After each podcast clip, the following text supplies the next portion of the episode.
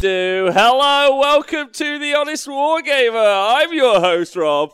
Welcome to Monday Night Show, or as uh, the suggestion was made earlier on, uh, the Nathan Prescott Show featuring Fre- Nathan and Friends uh, is the show. How do you feel about that show, James? How do you feel about the show title?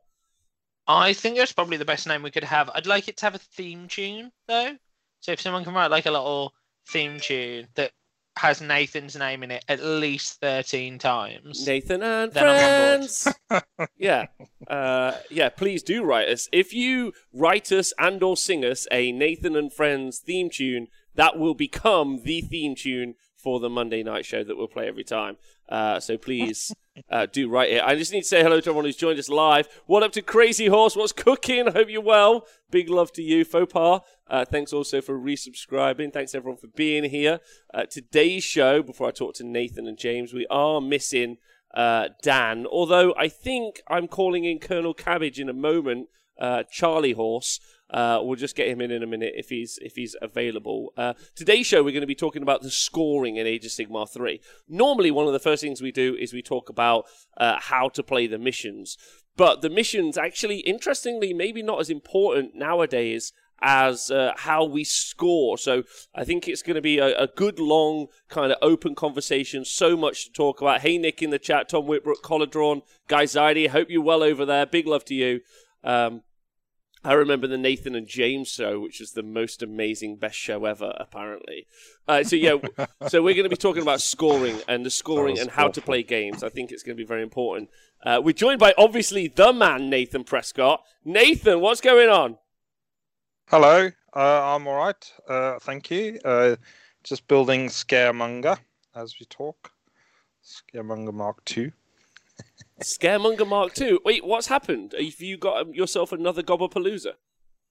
Uh, yeah, some people very kindly gifted some extra Gobbapaloozas to the show, so I'm going to build them. Uh, I don't know what I'm going to do with them, but yeah, going to build them, and then we can decide what we're going to do with them for the show. Oh, uh, Bob and you, ba- you mad bastard! Thanks for donating sixty nine pounds to the show. That's super lovely of you. Uh, I also shouldn't say that. People's kids watch. Apparently, I was talking to Gabrielle at the weekend. He was one of the guys who came play Warhammer. He was like, "My kids just know you as the sweary guy now." I was like, "Oh." Thank you. That's deep.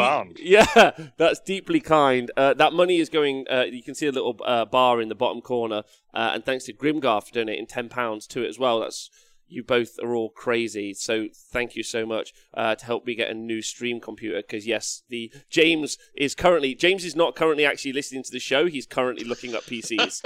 uh, if you guys have uh, uh, Pretty much looking what's distracted him. Uh, so yeah, the the stream machine is dead. But so I'm in the arena. Uh, right next to, uh, I'm at the bar. I don't want to. Sh- I shouldn't show you the toilet door. That's bad. Uh, anyway, um, thank you. Using the bar computer. I'm using the bar computer, Nath. Uh, okay. Yeah, yeah. To do the till machine. The t- we're streaming from the till. Is what we're doing. uh, but it's still better than going to uh, Scrivo's booth. So, which is through those doors for you guys looking at home. Um, through those doors is Scrivo's booth. It's uh, James. You've seen it. Well, how would you describe it? Yep. Scrivo's booth. Yeah. Um, large enough for Scrivo.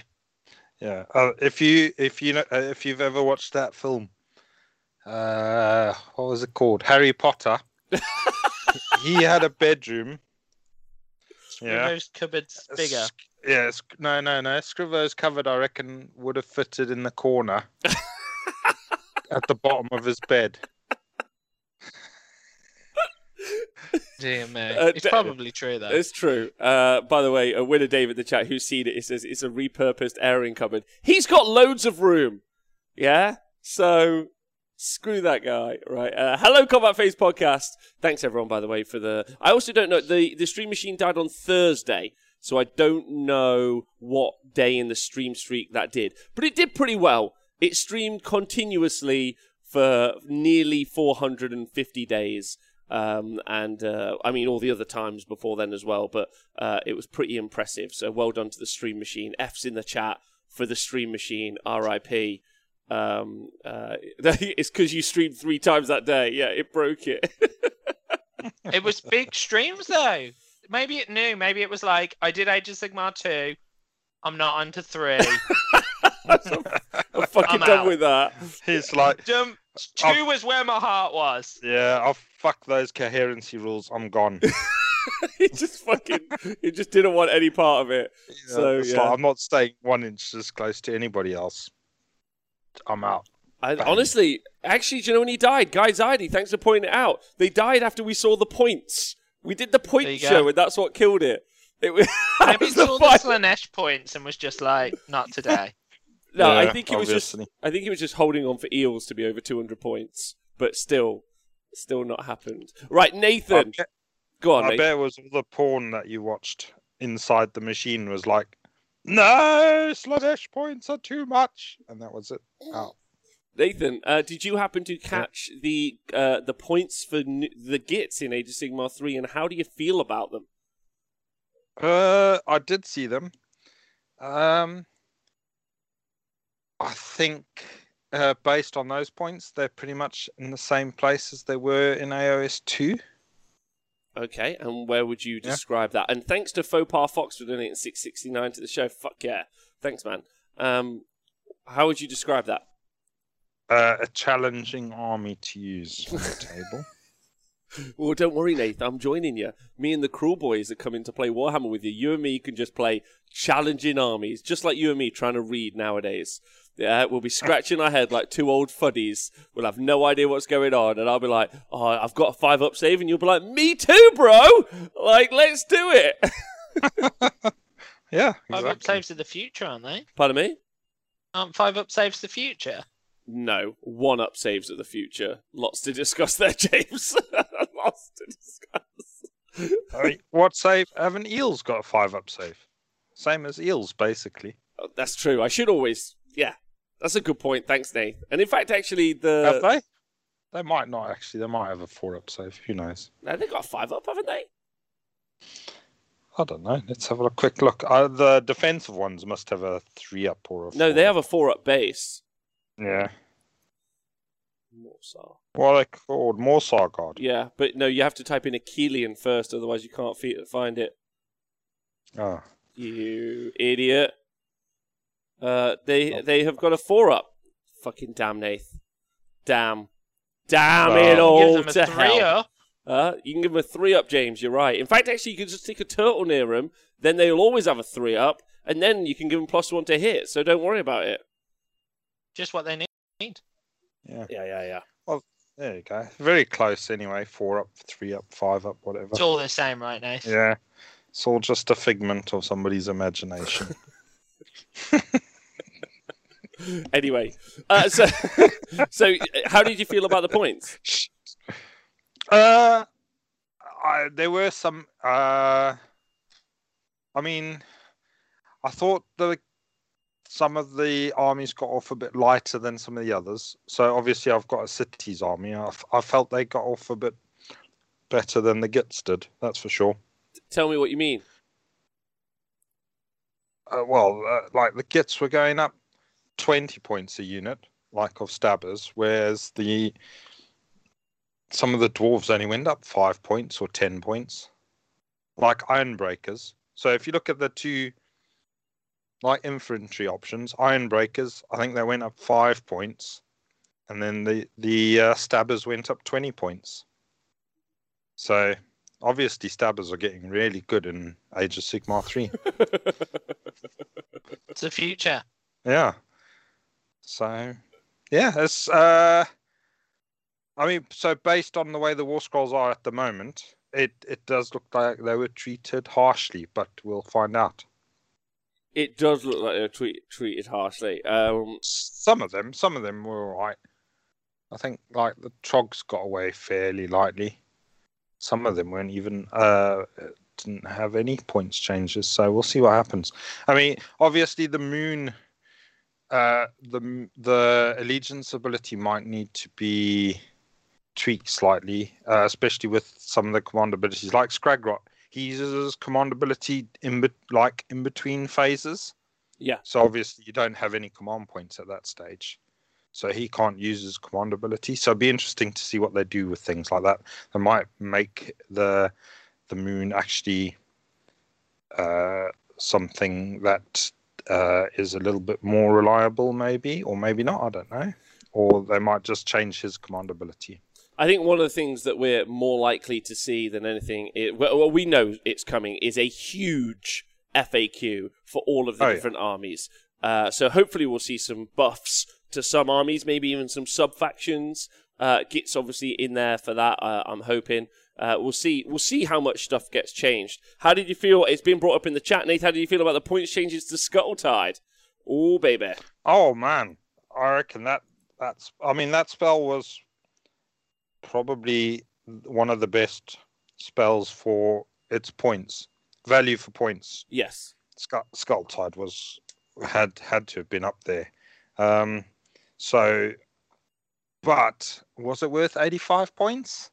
I that that seems a bit too much at its present, you know, with the present war scroll, compared to looking at the war scrolls of the ones that we've seen, the changes. Um, yeah, it looks like it's probably at least 20, 30 points overcosted, but we'll see. Again, there must you would have thought that there could be um, an update to that war scroll as well. So we'll we'll have to wait and see. So always, other, if if they don't change the war scroll, then yeah, that seems very harsh. I don't think you'll see it very often. yeah, that's true.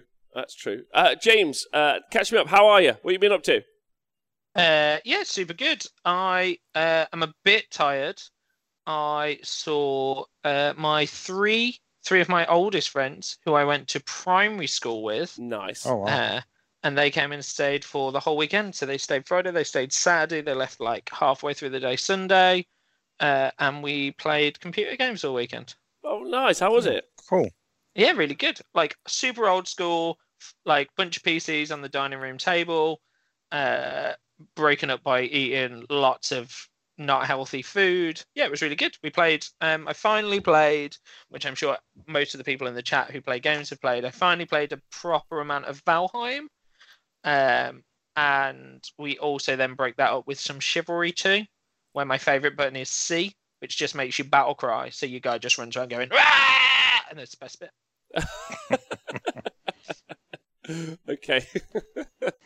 well, um, I'm glad you had a good weekend. Have you done any hammers, or you? Uh, how do you feel? Did you pick yourself up a co- copy of Dominion? Yes, Yeah. Okay. several. Several. Did you try and become a scalper, James, but then they didn't sell enough, and now you're confused as what to do? Uh, no, I had already decided I wanted several copies so that I never have to. So when when did AOS when AOS two came out? Because I've always played Stormcast since AOS one. Uh, when the fir- the second one came out, I was like, cool, I'm gonna buy. Um, like w- my friend ran a GW at the time, like a local shop, and that was the shop I used. So he did some deal where it was like, oh, if you spend this much, you get this. If you spend this much, you get this. If you spend blah blah blah. So when it came out, I brought one copy from him and then a bunch of other stuff for other armies. Um, and then this time round, I was like, well, it was annoying that time because I brought one box and then realized that firstly there wasn't enough units in it, and then also secondly I wanted more. So then I had to like eBay piecemeal and I just I just couldn't be bothered. So I just thought, well, this time I'll pick up a couple of boxes, and then I'll have enough to deal with it. And if I end up with several of like, and Yndrasta or whatever her name is, um, then someone can have her for 10, 15 quid or whatever, and and and it moves it on. It means someone gets a model they want without buying. No, a box. James. Turn her into a bloodthirster.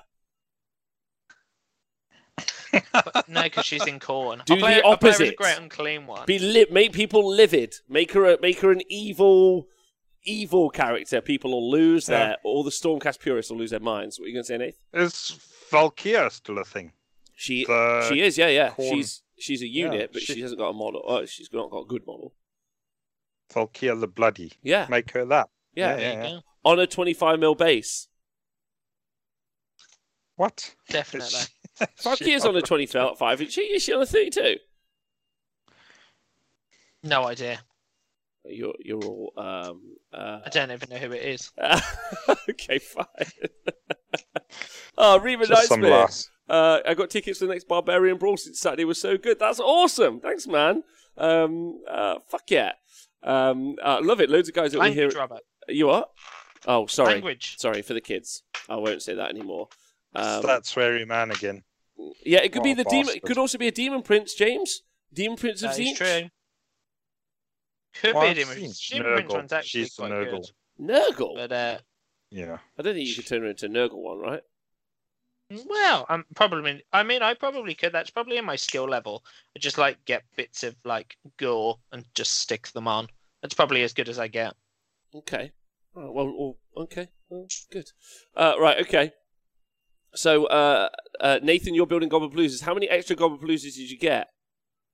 I I've got two boxes that James gave me the other Pe- weekend. People so- kindly donated them. There may Yeah. be more on the way, but the Gobbapalooza is Yeah. currently out of stock the world over, which I think is probably Nathan dooming himself because he was like, "Oh, I'm going to buy nine. They're so good," and then everywhere sold out because I think everyone's added a Gobbapalooza to their collection. Wow. That's good. Yeah. Well. Uh. So yeah, we'll see what. Uh. Again, we'll see. See. Uh.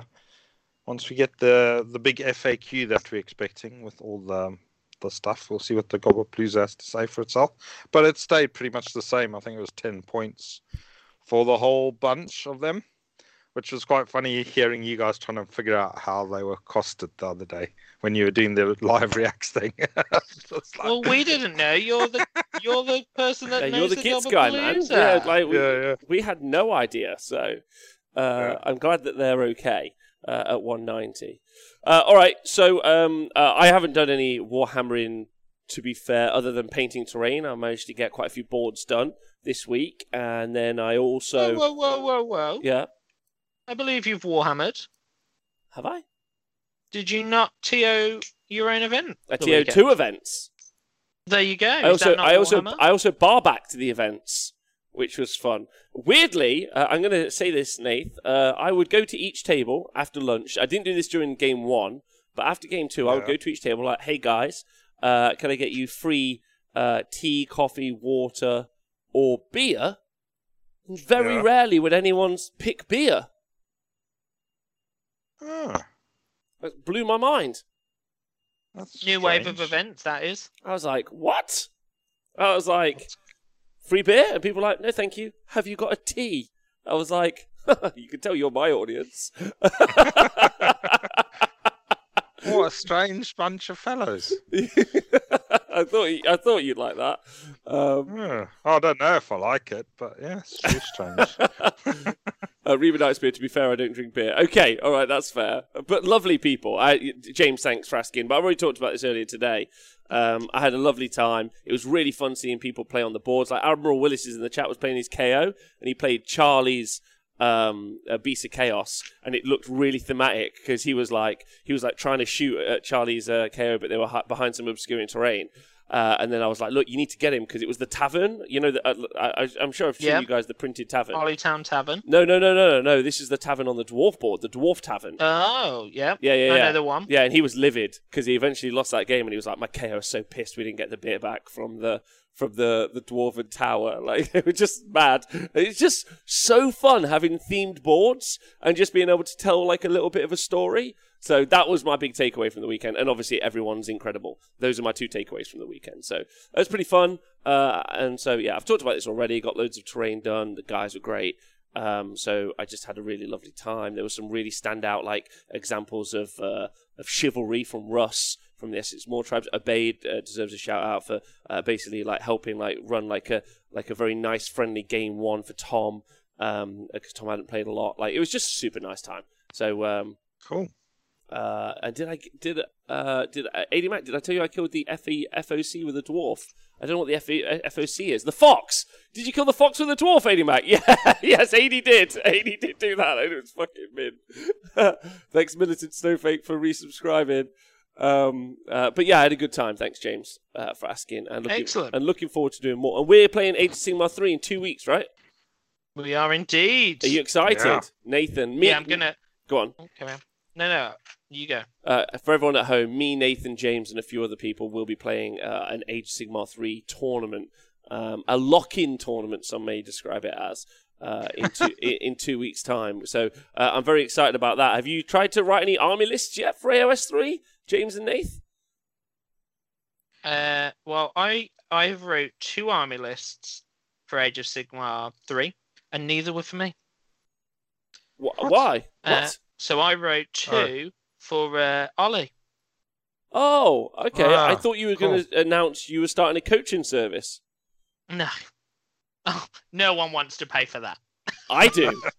I do. Just Would mo- you like to buy 140 of one model? Come to James's coaching service. Well, that's one of the things that we need to talk about, James. Uh, this is really important. You have a lot of marauders, and uh, they can only be taken in minimum size tens now. How do you feel? so sad, isn't it? So sad. I, I honestly hadn't even looked, uh, but that's fine. You know, they were they were for one event, and I think uh, you know I've talked about it before. I had a weird.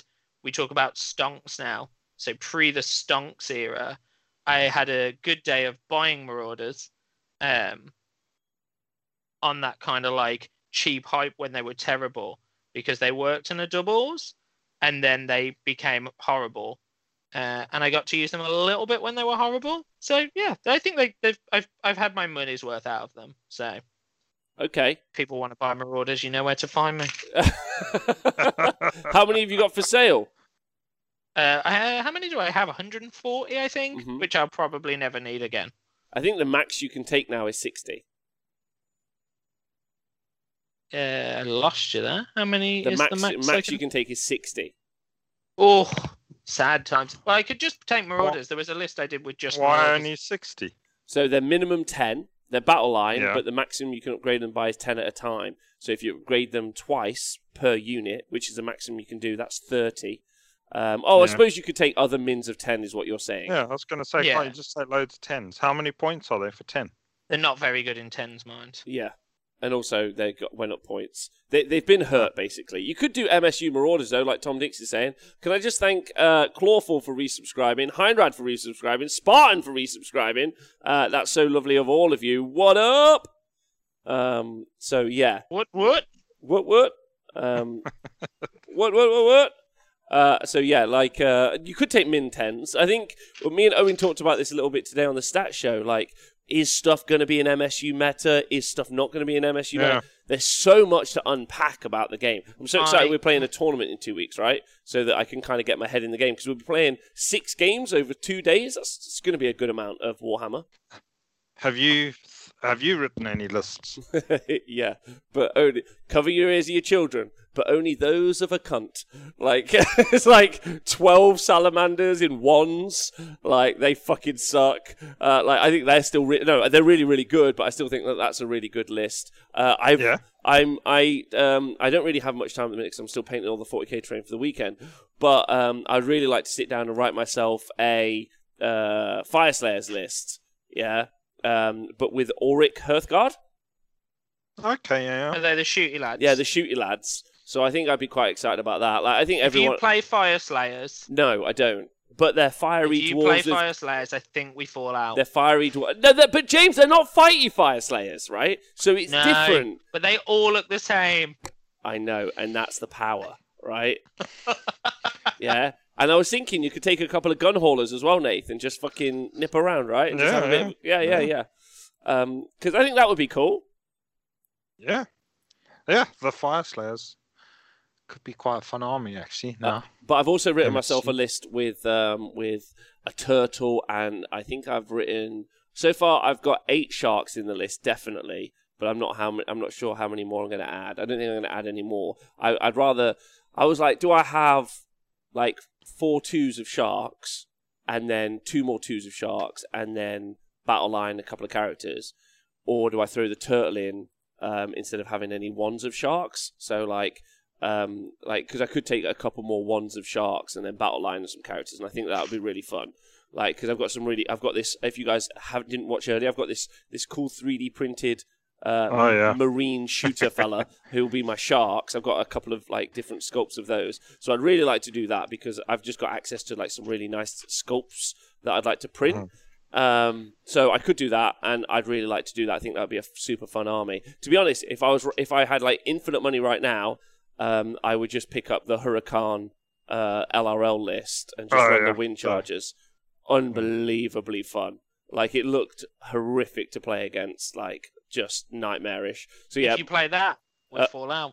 So write on your list because we're not doing very well at the moment. what? Why don't you like any of my lists? They're all horrible. Well, that's how my brain works, man. Like I can't, like it's hard for me to kind of like um uh, turn off that that switch or that gear. So like, and Nathan will tell you, like whenever like something comes out, I just like put it on the table and it's just awful, and he's like, "Why is this a thing?" And I'm like, "Yeah," and then he somehow beats me with a Gobbapalooza at the same time. Uh, thanks, Bobbin, uh, for gifting a gift subscription to the chat and also for your support and love. Um, and Elko Rab for resubscribing. So yeah, I've been writing a bunch of lists, uh, and they're all Yeah. really fun. Like Archaon's still great, and I have that sweet painted Archaon that Tom did. right. So I've got Yeah. loads of lists to play. I'm very excited that the game's actually almost out, but I'm just waiting for the FAQs right before you can like actually like Any idea when we can expect those? no. I assume it's going to be on release day, maybe. Have you um have you been outside of Warhammer World with uh, with a sign yet? uh, no, I have uh, no with the sign. No, I have not done that yet. I plan to. I plan to. Uh, no, I don't. I think it'll be on release day, Nathan, like you said. Um, Yeah. uh, and also, we've started to see some other stuff come out as well. Like Crazy Horses just pointed out in the chat. Thank you.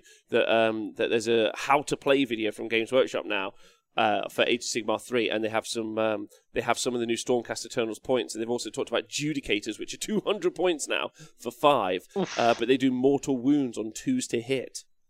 On two, I mean twos is a bit dumb, right? They hit on twos or they do the mortal wounds if you roll a two. Mm.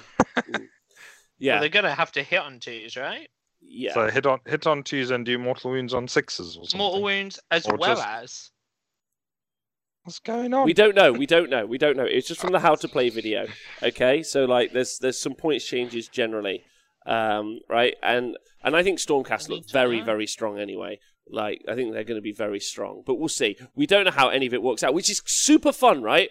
Like it's been Yep. so long since because we're waiting for them FAQs. It's been so long since we we we ha- like for me at least as well. Really don't have any clue, any clue. I know Gargants are going to be like awful to play against. Like four up save, well, a three up, a three up rerollable save with a five up DPR. Oh no, Great lads. no, great lads. Great lads. Told you they were gonna be good. yeah, it just required an Uh. entire edition change and all of the core rules to change, and then they got it, boys. But I told you. It's true. It's true. we saw it coming a mile off. Told you. Pointed for pointed for 3.0 they were. yeah, like Kragnos. Yeah. Like Just Kragnos. like Ragnar. Uh, Nathan, uh, how do you think? Um, how do you think uh, um, uh, Kragnos going down in points has affected? Why? Why do you think Kragnos has gone down points? Uh, I think it's probably because of the the fact that he now has access to um, monster reactions, heroic abilities in the hero phase, and there's a spell that everybody can access called Levitate. Which gives him fly. Yeah, yeah. So all of those sort of things probably mean the points should go down. Yeah, that makes sense. Yeah.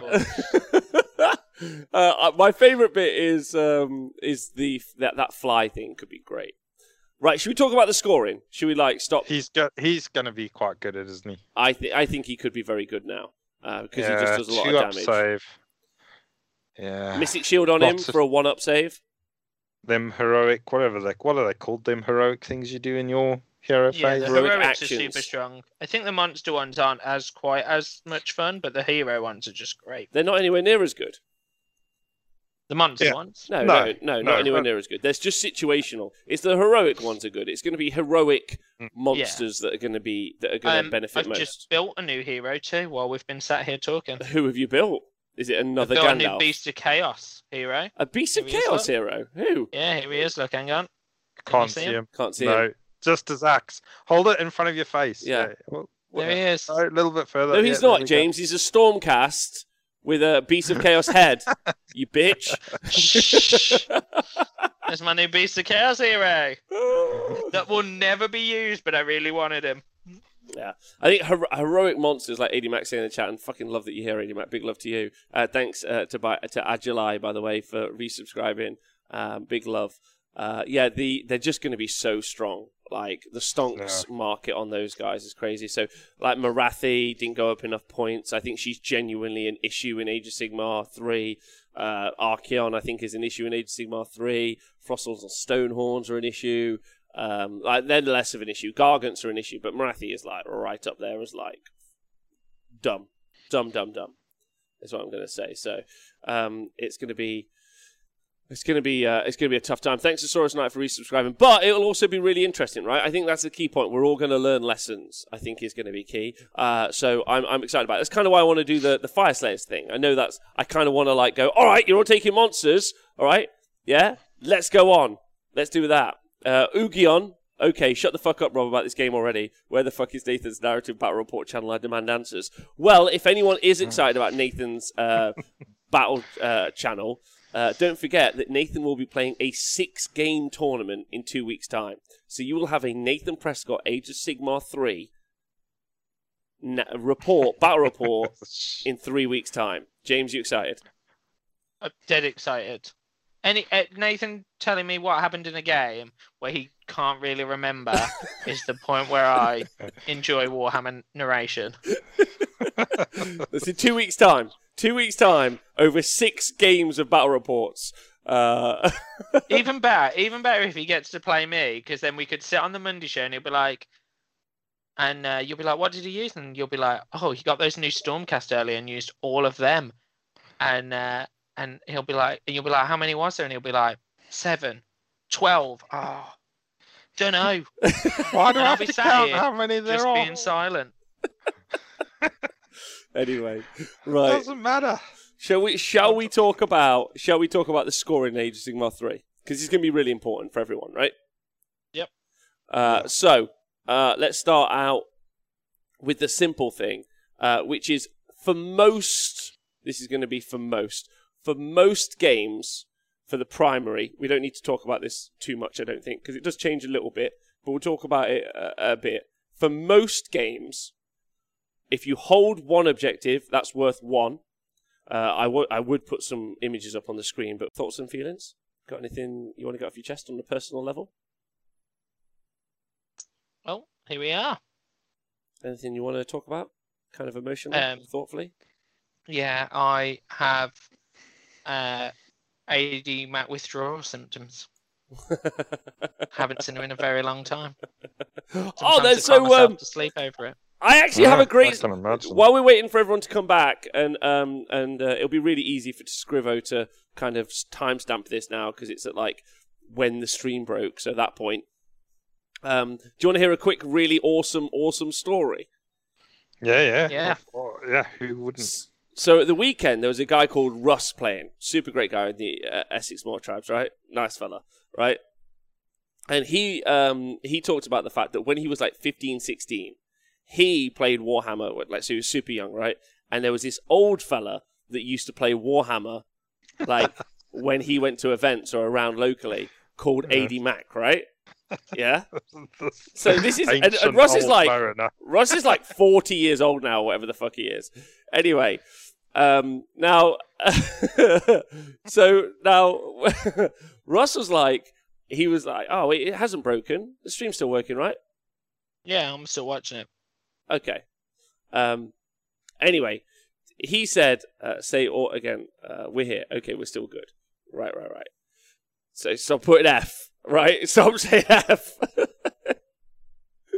anyway, he said that he saw this bloke, 80, and he was just like this fucking legend. And he was so awesome and he was so cool that he wanted to grow up to be him. And so he tried to, because 80 used to be a policeman, so he tried to sign up to be a, a policeman as well. And then eventually, instead, he joined the military instead. This is this is Ross who did this. But like Yeah. he like that's the point. Like that he was this, such an inspirational character when Russ was a young fella that like he like decided he wanted to go and do something like like like 80 Mac. And isn't that a fucking nice story?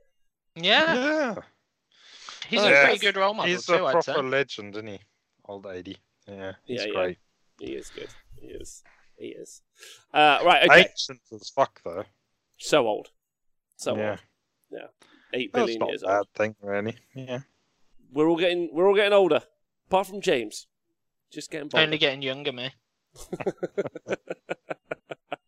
right. Okay. Uh, are we all here now? we ready to talk about the the secondaries? Yeah. Yeah. Secondaries. Yeah. Right. Okay. Well, the primary. We'll talk about the primary first. So, if you hold one objective, one victory point. If you hold another one, it's another victory point. And if you hold an addition, if you hold more than your opponent, that's an additional victory point. So the maximum you can score in a turn is three victory points for holding the secondaries for most of the battle plans. Some of the bit of battle, other battle plans are a little bit different, but that's basically how it works, right? So before we talk about anything else, that's fundamentally different to how we score in Age of Sigmar now, right? Yeah. Yep. Like, what do you guys think of that? Have you had any thoughts about it? Because it's so very different to how we already score in Age of Sigmar.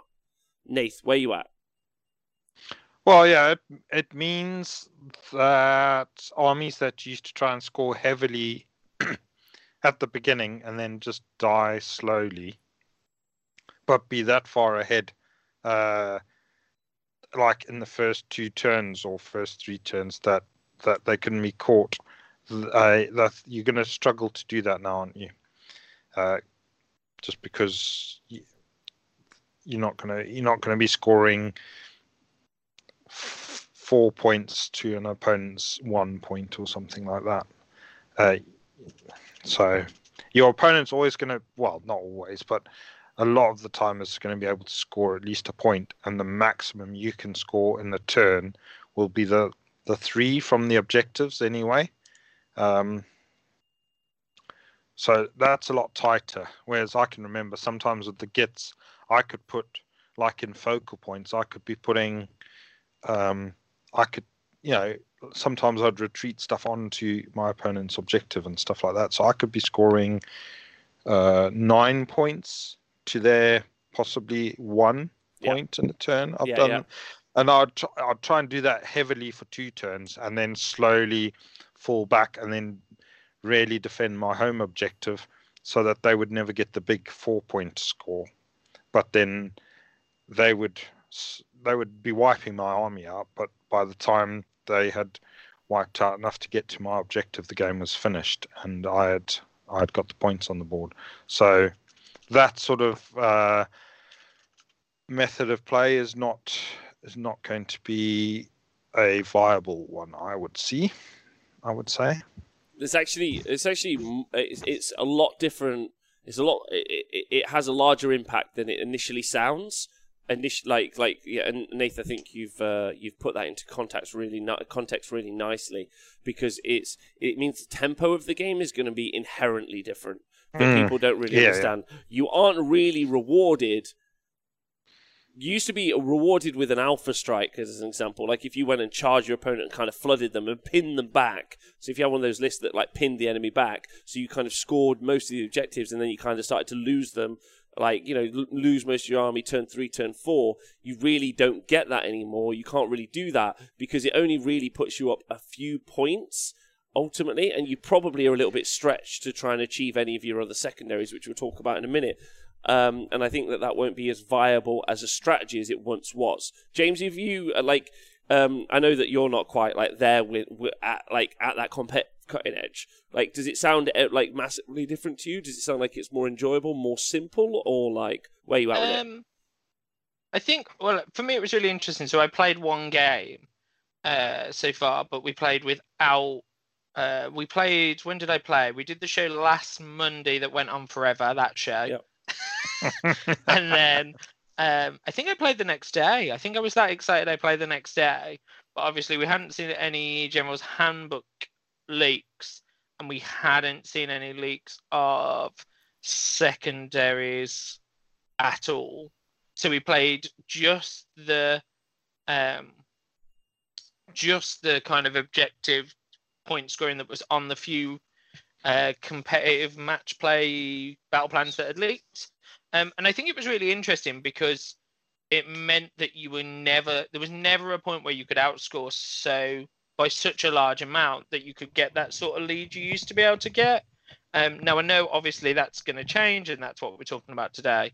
Um, but I think for me, actually, I quite liked the concept of scoring, and also like, do you remember in those like some of those old ones where you'd be like, oh, on turn one I've scored twelve, because I'm like, I've got this here, oh, and this is a battle line unit, oh, and this is a monster, and then here I'm scoring three, oh, and a, and a battle line and a monster, and so like at the end of turn one, you stack like five dice in your somewhere to count your score or your clicker or whatever people did, and I think actually like just counting to three is nicer because even like at competitive end, and I know we've got a lot to see of how the game plays, but like there's a lot less to debate about me going I've scored one, two, and I've got more than you. I've scored three. Than there is about all that like oh and here and this here and so yeah. From what I've played, I really liked it. I guess is what I'm saying. In short.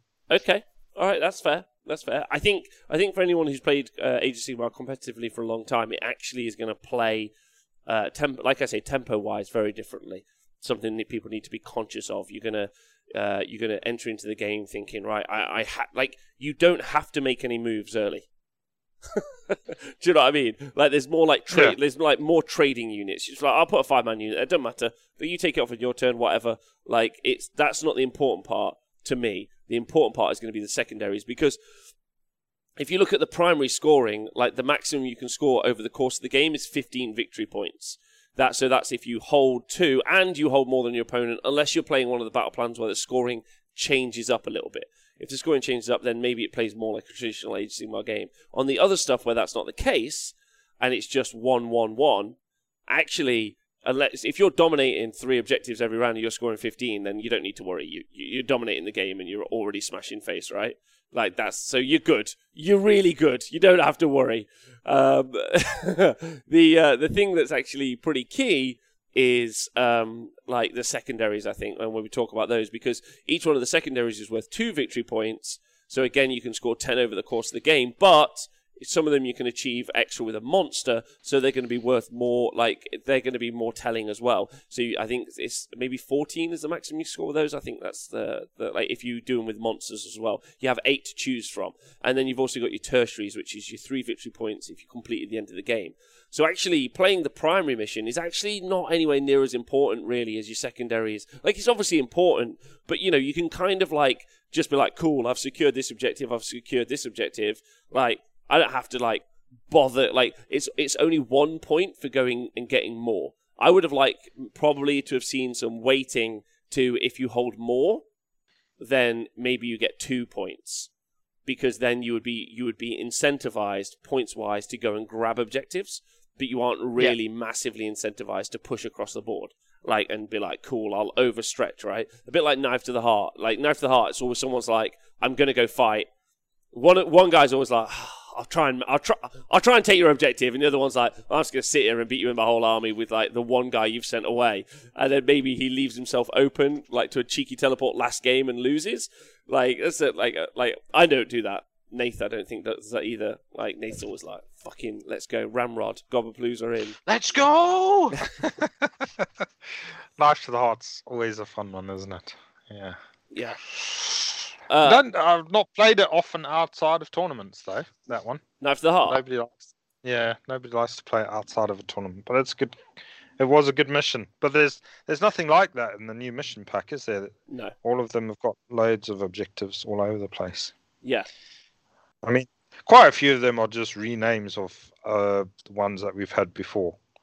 Like that marking the territory one, the first one is just the same as uh, what was it called? Blood and Glory. Yeah. It's, essentially, it's the same objective thing where you, if you hold all four, you win the game. Job done. So, Well, so should we uh should we talk about the secondaries? yeah. Yeah. Oh, uh, The and, back- and I think also something we should back- quickly talk about is uh, the special rule uh, where you score a victory point, uh, predators and prey. Once per battle round, you gain one victory point if any enemy monster was slain that battle round. So that's something to be conscious of. So there's also uh, victory points for that as well. So there's there's also five victory points available if any monsters were slain um, over the course. And obviously, you're going to say to yourself, "Oh, Rob, monsters. Uh, you'll only have four monsters in your army." Like, well, some of them, um, you like you can have more, right? Like you can have like, uh, well, you, you can you can have more monsters in your army. Like you Yeah. have monsters. There's- outlined.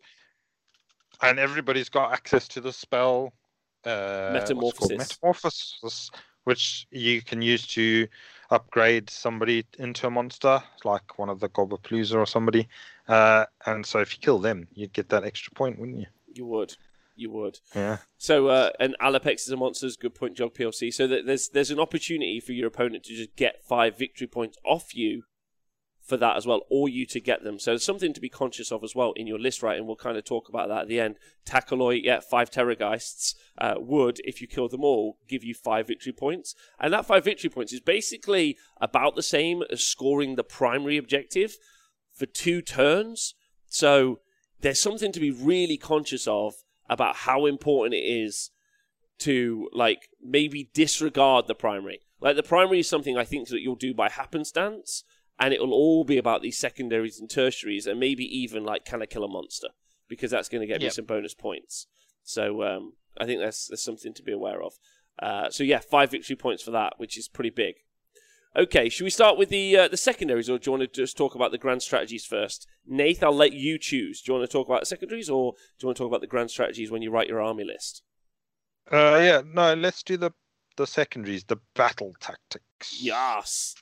Okay, so the battle tactics. I don't know if you've got the story for the battle tactics. I've only got the what they what they do. Uh, Is it too blurry? blurry. Uh, I haven't got a st- what that I've got that little paragraph at the beginning. Don't worry about it. We'll just we'll just read the effect is what we'll do. Okay, so these are ones that everyone is going to do. Okay, so these are the battle tactics, and they are you choose them at the beginning of your hero phase, and you have to achieve Yeah, can- them at the end of your turn. Right? That's what you have to Yeah. do. Yep. Um, and they're going to call they're going to score you two victory points unless some of them you do with a monster. So, for instance, the first one is broken ranks. Pick one enemy battle line unit and destroy it. If a monster does it, you gain one victory point.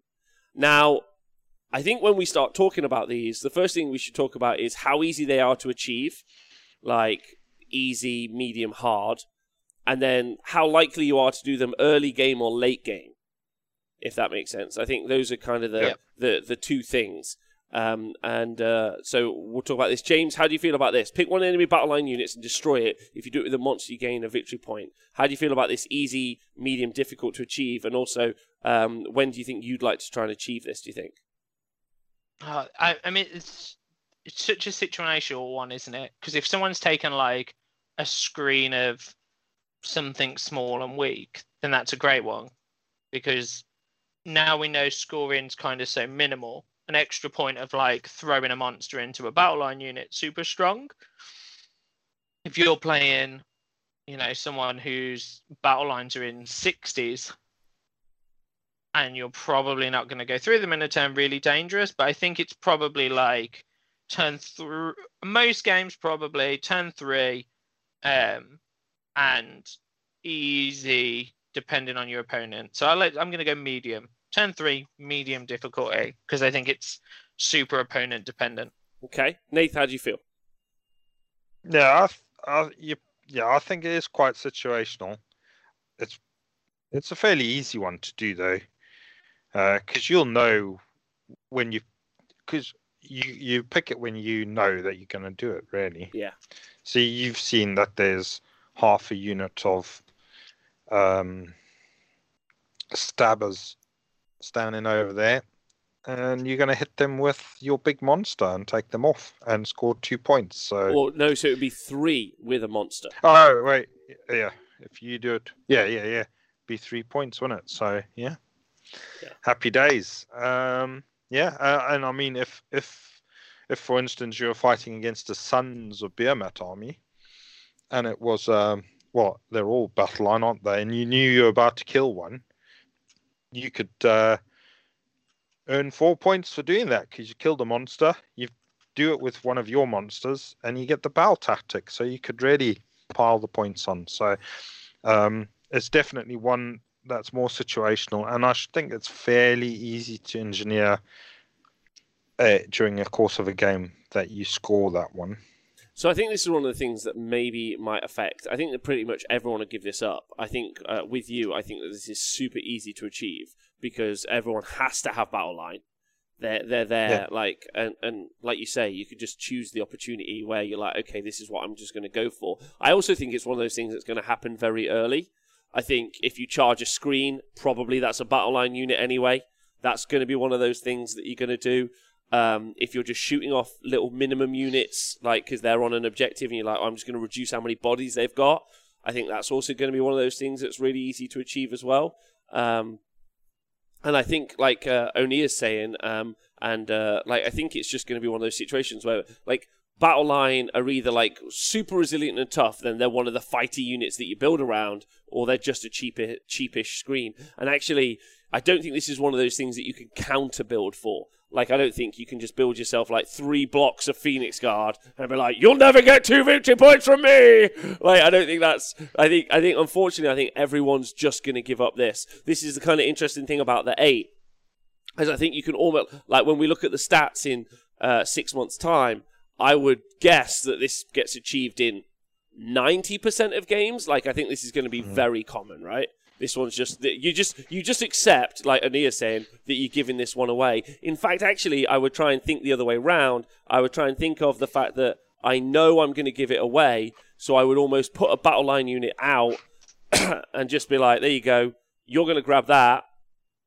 To put myself in, in into a different position, maybe that like they're going to charge with that like against Sons of Behemat, for instance. You know, like you put your battle line unit in the way, and they're going to charge it probably you would do that anyway because you use screen, but then you're like, cool, you've got your two victory points, but now you're a little bit closer to all my fucking guns, so let's get you, or whatever it might be. Yeah. Well, yeah, you can lure if you're playing against an army like that that's got monster uh, battle line. You can lure them out with your battle line, and then you'll uh, you hold your monster back, and then you get your monster stuck in there to to do the killing blow. Uh, then you're you know you're maximizing your return on that. He'll he'll have done it with a monster, sure enough. So he's got three, but you could get the four because they've got a monster that you're doing it to. So Yeah. some armies are going to be giving away more points with this one than others. Looking at like Sons of Beermat, uh, some of the ogre builds which have got monster battle line. Yeah. Um, I mean, yeah, actually, yeah, we- those- like, those I, sort I. I think Pete made a really good point. Uh, when Games Workshop announced, they were like, 40k is the addition of vehicles now. C- Like, we're going to see vehicles all the time. We've done all these things to make vehicles better, and you see almost no vehicles. Actually, once you realize if Speckles is running his Gristlegore um, uh, Flesh Eater Courts list, actually, each Terrorgeist you kill per turn is a battle line unit, so it's give like it would give you one of these two victory points. You can only achieve these each. You can only achieve these each per once per game, so you couldn't do it another time. Yeah. Yeah. But like also their monsters and their battle line, like so you could you could definitely like Nathan get, said get that four point swing in one game. And like we talked about, you're probably holding two objectives. So this victory this uh, this victory point, uh, sorry, this uh, battle tactic against um, Flesh Eater Courts or Boulderhead, like with the the the uh, the Sto- Beast Stonehorn Beast Riders as battle line, actually could be given away four victory points. That's the same as holding. I think that's two rounds of the primary. That's how Yeah. much of a big swing it is. So it's going to be you probably you might not even run it, right? So Yeah. Yeah. Well, well, and conversely, if you're the one that you know your opponent's doing that to you, you're going to be using saving those command points that you've got to like, oh, I'll give them extra save. I'll make sure they redeploy. I'll drag them back. Try and starve your opponent of those points. So you'll the way you use your command points uh, in their terms, so your reactions or, and whatever they're going for. Mm. Suddenly, you might change. You might be like, "Oh, I'm not going to use my plus one save on on my main character. I'm going to save it for if he does target these people with their with his bows and arrows or something. And then as he moves up to uh, to try and take you off, then you'll be like, "Oh, I'm going to spend a command point to run away d6 inches and not roll a one, hopefully." So yeah, uh, it's got. Uh, so there will be some play against it as well. Yeah, I think I think this is one that's like actually genuinely fascinating uh, as time goes on. I Yeah. also think it's one of the ones that you're going to do early, or you're going to try and do early, because some of the others are going to be harder to do early. So it's going to be a situation where you're like, you might even put in your list, let's say a unit of Shadow Stonkers or Shadow Warriors or a little unit that pops up, and its entire job, Chameleon Skinks, its entire job is to get you those two victory points that turn Yeah. because the other Yeah. ones probably are a little bit harder to do later game. Uh, no, are easier to do later game. So you got to ask yourself, which is the one I'm going to do early?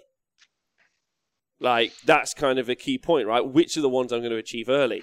Um, and then you might not even screen with your battle line units. You might put another thing in your list to screen with early doors, so that when people charge you, like turn one, they're like, oh, I'm just charging his screen and his battle line units are at the back of the board. So yeah, maybe you'll give it up turns three, but then what are they getting to get in turn one, right? Yeah, yeah, yeah. yeah. Yeah. So really, It's going to be an interesting one to play with. Yeah, I mean, yeah, it it got me thinking about bringing things like Loonsmasha Fanatics out and hiding them in a battle line unit, so putting out as bait. So it'd be like, oh, I'm going to go for the, I'm going to kill those shooters. They're right at the front. So maybe he'll plunk plink a few off with some bows and arrows. And then he'll move his big monster up to to go and take those shooters out. But then I'll drop my Loonsmasha Fanatics and I'll sort of like try and run away with the shooters with the redeploy and stuff like Yeah, that. man. So yeah. yeah. I think you'll be able to do some very fun stuff, like in like So yeah. offering, yeah.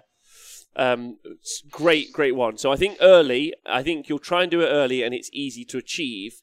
But I think you can actually make it so it's harder for your opponent to achieve. So that's broken ranks. Yeah. Is initially you look at it and you think, oh, easy, but actually when you're doing it, right. Next one, slay warlord, slay the warlord, kill the enemy general. If a monster does it, Oh, what a, go on. Sorry, Nath. what about Con- Conqueror? I'm reading it out from a next- different uh, uh, Ah, version. okay, yeah, yeah. Um, Yeah, uh, so yeah, go on. Give me your version if you want. No, you uh, slay the. I mean, I've just got the list Conquerors next on my list, but you've not missed Conqueror. You're going to get this. That's Uh, fine. no, actually, you know, you're Okay. right. I have missed Conqueror on my list, so that was the next Hmm. one, which is pick Oh, okay. Conqueror is pick one objective marker your opponent controls. If you control it, you have completed the battle uh, tactic. So you have to like complete it at the end, right?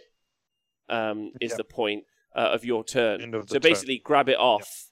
Um, uh, grab it off. Uh, someone's just pointed out that so Annika is even worse because she counts Yeah. as a general kill. Correct. And thanks Donaldinho for resubscribing. uh, who says I'd like to slay your warlord? Two weeks time, you got the opportunity, uh, and you will fail. Uh, right. So yeah, Conqueror is basically your opponent holds an objective and you do it. Uh, James, when I'm throwing you under the bus again, I keep throwing you early. I'm sorry. Let's carry on. Um, Throw me under do the you bus. think that this is going to be one you do early, and do you think this is one that's going to be difficult to achieve? So basically, it's it's clear off. Uh, it's basically gain capture an objective back off your opponent. Uh, I think. Well, what? Oh, see, now you're really testing me. Which battle plan did we use to see where I scored more points if I captured one back off you?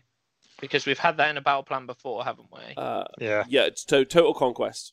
So Total so, conquest. yeah. So I think there was like two ways to play Total Conquest, wasn't there? There was either I take the objectives and I hold them, or you did the janky thing where you were like, "Cool, I'm gonna basically like bait you this objective. I know you're taking it, and then I know I'm taking it back." Mhm. Um, so I think I think there's a debate. So I think you either play this one super early and you're like, cool, I'm setting you up to take an objective I know that I can take back easy, and you're playing it like turn one, two. Or I think this is maybe a I'm playing big, I'm playing long, and on turn five, you're gonna have no models left, and I'm gonna take an objective back. So like again, like the shadow stonkers, the chameleon skink, something that just appears, or something that teleports, or something that's just fast like eels, and you're like, I'm playing for turn five. I got these three lads, they just get across the board and they take me that objective. Well, So it's it's early or late. so y- Yeah, go I, on, I think uh, it's obviously it's going to be one that you're going to play with the flow of the battle, the how the battle is unfolding. So if if your opponent has deployed badly, um, and you have the choice of going first, and you've seen that you've got a chance going in there, taking their objective off of them. Um, so you don't get any extra points with, for for it being a monster or anything. It's just taking the point, but that's two points. But the fact that you've also then taken an objective off of them, you probably now hold more objectives than they do. So- So, going back to the primary as well. one. Yeah, so you'll get the plus one for that. You'll hold probably be holding more than two. So you'll be maximizing on the actual the primary score for that turn. And then your opponent will then be forced to go to try and redress the balance. And they're more likely to try and take their objective back um, than yeah, they'll probably have to spend a turn fighting for to regain their objective rather than coming in and threatening your side. Uh, could could be the other way around. They could just come and threaten you, but you've forced them into to doing this thing. And moving around might expose some holes and stuff, but you've also maximized on the scoring. But not only the secondary, the battle tactics side of things, but the primary score as well, which which this one ties to the primary score more than it does uh, more than like with monsters and stuff. So this is where that one you can maximize on that side. So you could actually be scoring five points, not just the two, because you you'd have the one for controlling objective, one for controlling more than one objective, and one for controlling uh, one of more than what your opponent controls. So Well, I actually think the I, I think there's an inherent weakness here as well. So if you think about like, so good points being made in the chat. I super appreciate it. Like one of the key points, obviously, is you start, um, you you you count as having owned the objectives from turn one. Unlike where Mhm. you used to have to have your first turn to gain control of the objective. So if I'm on an objective, I have to make sure I defend that objective really well in case like someone tries to alpha strike me off the objective, you know, tries to beat me up. I think one of the things that's really interesting here is the trading units that we used to see. So we're talking about Daughters of Khaine, and if we were playing uh, Battle for the Pass, for instance, maybe we would just drop down five Heartrenders on an objective. We throw ten witch elves up there, right? Something a little bit light. And the idea was I'd just hold it off, and then what you would do is you would like run onto the objective, and then you would try and beat them up, but then you would be closer to me so I could kind of countercharge you, right? Like we would be trading off units, and like three Aetherwings are a good example. Uh, but now actually you're in a really bad spot because if you don't take an objective aggressively with something that could take a hit back, then they can just reclaim the they can just get those two victory points back off you just as easy, right? Yeah. I think I think Yeah, I yeah. think it seems like a really good one straight away. Like you're like, oh, I'm gonna take the objective off someone at some point, right? So that'll be the one that I do. But actually, when you do do it, I think that this is more of a late game play. You're gonna want to be in a position where you take it and they aren't able to Yeah. regain it because then they're just it, it cancels out, right? they're just cancelling the points out. Yeah, but uh, the thing is, if you do take it early on in the game, so if you do it as a, like an alpha, so I go in, he's only put you know five knights on the back line, and it's one of those ones which is on the line, and I just go and drop forty grots within nine inches, taking the objective. I score the two for the battle tactic, and I score the other three because now I, I do all the things for the primary. That's five. Then he's like, "Great, I'm going to do the same objective." He hits me with his whole army, takes off the 40 grots, and then he scores the two for the battle tactic. Fine, but he doesn't score the extra one for holding more than I hold. Yeah. So that that's where. So I've gone a point up in that round by for doing that. So and I think uh, you'll find the scoring is obviously a lot closer. And if if you can go round by round, just taking a point off every round, then so. But again, you've got to. Is it worth it? Is it worth that I've traded a, that unit of forty grots? Maybe I'll just have sent the twenty. You know, but then I've lost a battle line. So, uh, you know, have I traded that out again? Has he gone for the battle line as opposed to the to the regaining control thing? But yeah, it's it's going to be super interesting uh, with the to and froing using the battle tactics. Yes. Yeah, that's my point, right? Mm. Like, and you maybe would even throw a unit in there that is battle line, as an example, like you just said, so that then they either yeah. they either choose one or the other, um, and then that kind of gets it out of the way. I think there's going to be like this is what I mean about like like having a conversation today. It's going to be so yeah. interesting. Yeah working out when you're going to try and do your battle tactics and who you play against, right? Like when you're playing against. KO, like um, what's your battle tactic going to be? Because it's going to be super hard. Because he's probably a general who's inside a fucking ironclad that's in the middle of the sky. So when we talk about the next one in a minute, how are you ever going to kill him? So you probably should just write that one off as not being something you're going to achieve. And I think actually these are going to be so important because actually you could probably it's still not uh, it's still not in, enough in my head to get there, but you can probably start building lists that intentionally deny your opponent's ability to achieve some of these goals. An example would be like if I ran two units of 30 Sentinels for Lumineth Realm Lords, as an example, right? Yeah. I could easily turn one achieve killing the battle line option, right? Very easy. Like I've done that. That's not a problem. Or, or depending on if my general is like a like are you going to make your general like uh, one of the things that we see at the minute sometimes is we see uh, Morathi who's the general let's say and then we see another character like a Cauldron that's the general. Or maybe we'll have a necromancer that's a general in a Gravelord's army. Or Nathan in your example like Scraggy is a general. Or you would make yeah. the Loonboss because you want him to have the right command trait be the general. Whatever the situation right? But actually are you going to make yeah. a really weak indefensible character uh, or not very defensible character your general knowing that that's going to give up two victory points. Not only are you going to lose your general, but you're going to give up two victory points. Yeah, exactly. Like, oh, so we'll talk. Well, we'll talk yeah. about that one now, which is slay the warlord, which is obviously yeah. kill the enemy yeah. general, two victory points, um, and if you do it with a monster, an additional victory point. And it doesn't say you have to do it with um with um uh uh hey Scarcast. Uh, big love to you. Uh, thanks for being in the chat. Well, one of the big things is so this happens a lot in 40k, and Scary, who's in the chat, who plays a lot of 40k competitively, will be able to tell you. Uh, there used to be a thing where, and there still is now to this day, uh, in 40k, what they a lot of lists are really designed to inefficiently give a, give opponents away victory points for secondaries. Like it's intended to build a list so that you can't get as many secondaries as you would like to achieve, or as many points for secondaries. So I think that's one of the interesting things. Which brings us on to Slay the Warlord. James, two victory points if you do it, um, and then a bonus victory point if you do it for your monster. Is this going to make you make character monsters that are bigger and stronger, or are you just going to hide them at the back of the board? Uh, I, I, there's so there's too many things I think that are super mobile, isn't there? I think that allow you to hide a model at the back of the board, or then you end up against some Lumineth Realm Lord that don't need line of sight that just ping off that six wound character anyway. I think when you're like in a in a meta that we think is going to revolve around monsters and big hero monster wizard character etc etc i think like having a super tanky super high health or super damage resistant you know, like I was no the bits of I've nosed at the other day. So Yndrasta, or whatever her name is, you know, her three guard, just like terrifying. She's your hero. She's your warlord.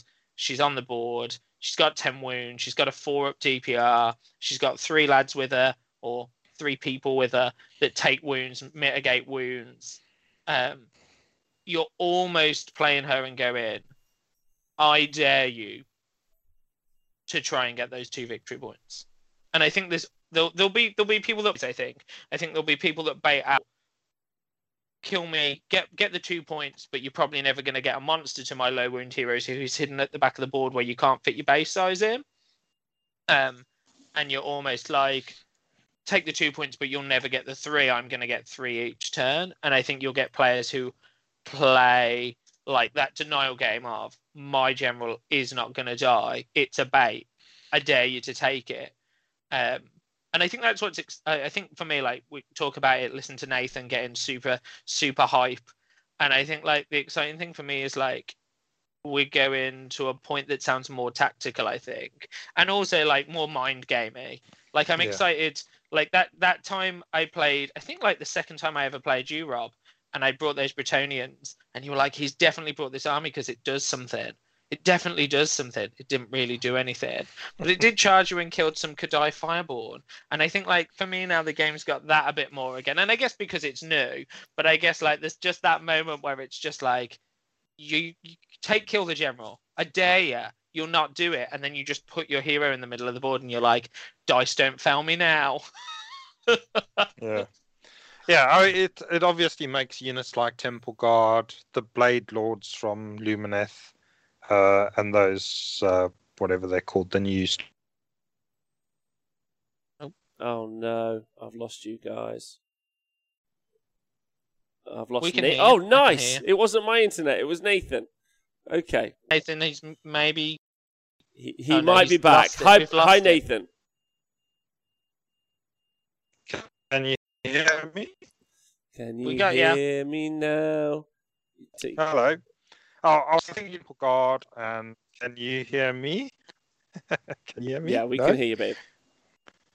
Uh, yeah, yeah, yeah. cool. No, I was I was just saying, yeah, James, right. It does uh, does make units guard and um, the new Stormcast where you can bounce wounds onto them. Blade Lords, Blade dudes from the Lumineth, yeah, Yeah. Mhm. Where they can protect heroes. You know, obviously it makes them better. It's it's just for one battle tactic, so is is, is that a thing? But it does put a big target on your general. It does. Uh, yeah. Um, I think it Well, massively. I think it could- massively could- benefits shooting, right? Like I think uh, Winner Yeah, Dave, I- Winner Dave's made a really good point in the chat. Like, and actually, James, I think that there's a little bit of counterplay actually. So while having a small character as your general that's really killable, it means this battle tactic's are easier to achieve. Actually, if you have a monster character general, let's pick a Vampire Lord and Zombie Dragon as an example, yeah, or a Loonboss or Mangler Squigs. Actually, probably they're also going to die, and they're going to give up a monster victory point as well. Yeah. So you've got that double um, which is quite nice, quite achievable. Um, and then also, if you're spending 450 points, let's say, on a, a monster, I'd, by the way, shout out to uh, You'll Never Get These Points, Frostheart on uh, Anointed of Asuryan on Frostheart Phoenix, which got five points cheaper. Um, you're never going to get that. you rarely are going to get those victory points, um, which is like a nice way to spec into it if you want to, as well as also Yeah, buff your yeah. army. But like normally, if you're taking a vampire zombie dragon, he's also like the beat stick of your army. He's also like a monster, right? Like Nate, you run Mega Boss or More Crusher quite a lot, and I know he goes around and just slaps face all day. Yeah, and yeah, just but he dies every game virtually. Whereas if you know if it's Archaon or Nagash, you know, it's probably not one that you're going to be giving up very very often because they don't tend to die all that often. you will you will end up with some really cinematic moments though, like Morathi. Oh, you know, yeah. getting down to one wound and then being like, I'm going to run away from the fight now because she's going to count as a victory point. and she's also going to, and also if someone's chosen that battle tactic that turn, you know, um, like they might be like, oh, I've got an opportunity, but there might be this like, like imagine the late game play, Morathi's on one wound Oh, back of the yeah. board, Skink Starpriest teleports over. He's got his one star bolt to try and kill Morathi. That'll get you three victory points. The battle tactic, and it'll get you the uh, the other one. But I think this is one of those ones that actually you kind of it's kind of a lose lose in most situations unless you end up building something super strong. And then even Archaon. I guess, like you say, Nath, like you build Archaon, you sling him at the enemy. You Nagash, you sling him at the enemy. Nagash and Archaon both have to go out there and they have to do a lot of work in those lists. And if they do die, they're going to give it those two VPs as well if you choose it and stuff. But you can't really guarantee you're going to kill Archaon sometimes. No, exactly. You can't. I think I think they're pretty. They're going to be pretty happy with people trying to slay them because they have a great time slaying people that are trying to do that to them. Uh, I think you could see some also some interesting maybe little fun fun plays where people end up killing their own warlord so that you don't get the points uh, if somebody's chosen it and my little loon boss has stood there in the middle of the field, I might just put a bloody endless spell over him and kill him. your own endless spell over him. What a fucking great idea! You just kill your own general. That's a great plan. Yeah. Or if he's a knight encounter, just be like, pull the pins, lad. Yeah. Blow those grenades. You're not getting these points. Bang. Oh, I'm fucking going out, out of here. boys. Yeah, that's great. Or what if you you run? You could run an arch warlock for Skaven and be like, I am going to overcast this. Uh, I'm going to overcharge this power. Here we go. Oh no, 18 No. mortal wounds to myself. That's so good. Fuck yeah, that's a great idea. Building yourself a Well, yeah, suicidal, obvious- suicidal general. Obviously, it's only things that you can do because it's going to be in their turn. So it's got to be stuff that you can do to yourself. So that's why you're looking at in the spells. I like- uh, I like the idea stuff, that but- Nathan's now playing his games, waiting for them to Kill not have picked that rule, and they can watch the endless spell go back towards his own hero. Well, because it'll work in. So, like, they'll choose the battle tactic at the start, right? Before the hero phase Yeah, begins. Yeah, yeah. So they'll be like, kill your Yeah. only ju- general. And then you both move your endless spells, and then Nathan will be like, ha ha! and then just murder himself with his own endless spell. oh, amazing. That's so good. Okay, great idea, Nate. Great idea. Oh, Great. That's a good one. I love that. It's a fun idea. I don't know if it's great. And obviously, if you do it with a monster as well, so like if you do end up with like Kragnos versus Archaon, whatever, you know, you're going to get that two victory points and also the bonus victory points as well, which is going to be uh, really key. But I do think, um, I think that that's going to be medium to achieve, I would say, and I think you'll do it later on in the game. I don't imagine you'll do it early. Yeah. No. Sorry, I missed I missed my easy medium that time. I got I got too enthralled. It's okay, me too. We're just we're just night encounters blowing themselves up from space. Uh, Better get me night encounters out. All right, the next one is Ferocious Advance. Pick three units from your starting army. If all three units run and end within three inches of each other, it's complete. If they are monsters, you gain a bonus victory point. I mean, was this specifically just written for the Sons of Behemat Battletome? Were they just like, they were like, you three lads run, get in the mid board. Yeah, here's. In fact, here's a unit with three monsters in. uh, wait, no, No, that it's doesn't count. each- That's no, it won't separate count. Yeah, each No, unit. it's Yeah, the three big count. lads. Yeah. yeah, but still, yeah, it's that's a weird one, isn't it? I mean, Yeah. Uh, that, uh, for some armies, it's going to be well. I mean, it's going to be pretty easy. At like, like if if the game is virtually ended and you know which way it's going, and you just need those extra victory points, you just put three units together and just say, "Oh, they're running," even if they don't move, they can just run on the spot and Yeah. earn you points, can't they? Yeah. I see. So I, if you've got if you've got nothing else to do and you've got three units that are sat at the back doing like buffing or just holding Three objectives heroes. or zoning out, and they, you know, they can just do that thing. I think this is this is your turn one, two victory points on the board. Like, because like you say, Nate, you could just do like, let's say you're moving up like defensively, right? You put a couple of screens forward. You know, that's as far as you go, and then you just like take three buff characters that you got stood next to each other anyway. You'd be like, run, run, run, yeah, done, yeah, like easy. Like uh, that's the the e. This is turn one, two VP on the board. Let's go. yeah, every game. Like, yeah, rule one cardio. That's right. That's what we need. They need to get fired up for battle, right? So that's what they're about. They're just like, okay, turn one, let's get on, let's get it done. Mhm. Um, But I almost think this is I mean- like a I want to go. I mean, tur like I think there's an interesting one, isn't there? Because I almost feel like for me, like this is turn one, going second every turn I'm taking it, and I'm probably taking it if I go first. But does it does it mess up my setup? Whereas I think if you're second, you're like, I know exactly where I want to go. Can I run these three pieces forward? And maybe maybe the issue is like it's like if you roll a one on one and a six on the other two, it's gonna mess up your kind of cohesion of those buff pieces and whatever. But I think it's a nice easy one. Everyone's getting two points. uh, yeah, come on. Yeah. I- There's no way that I isn't mean, just. Go on, a few people.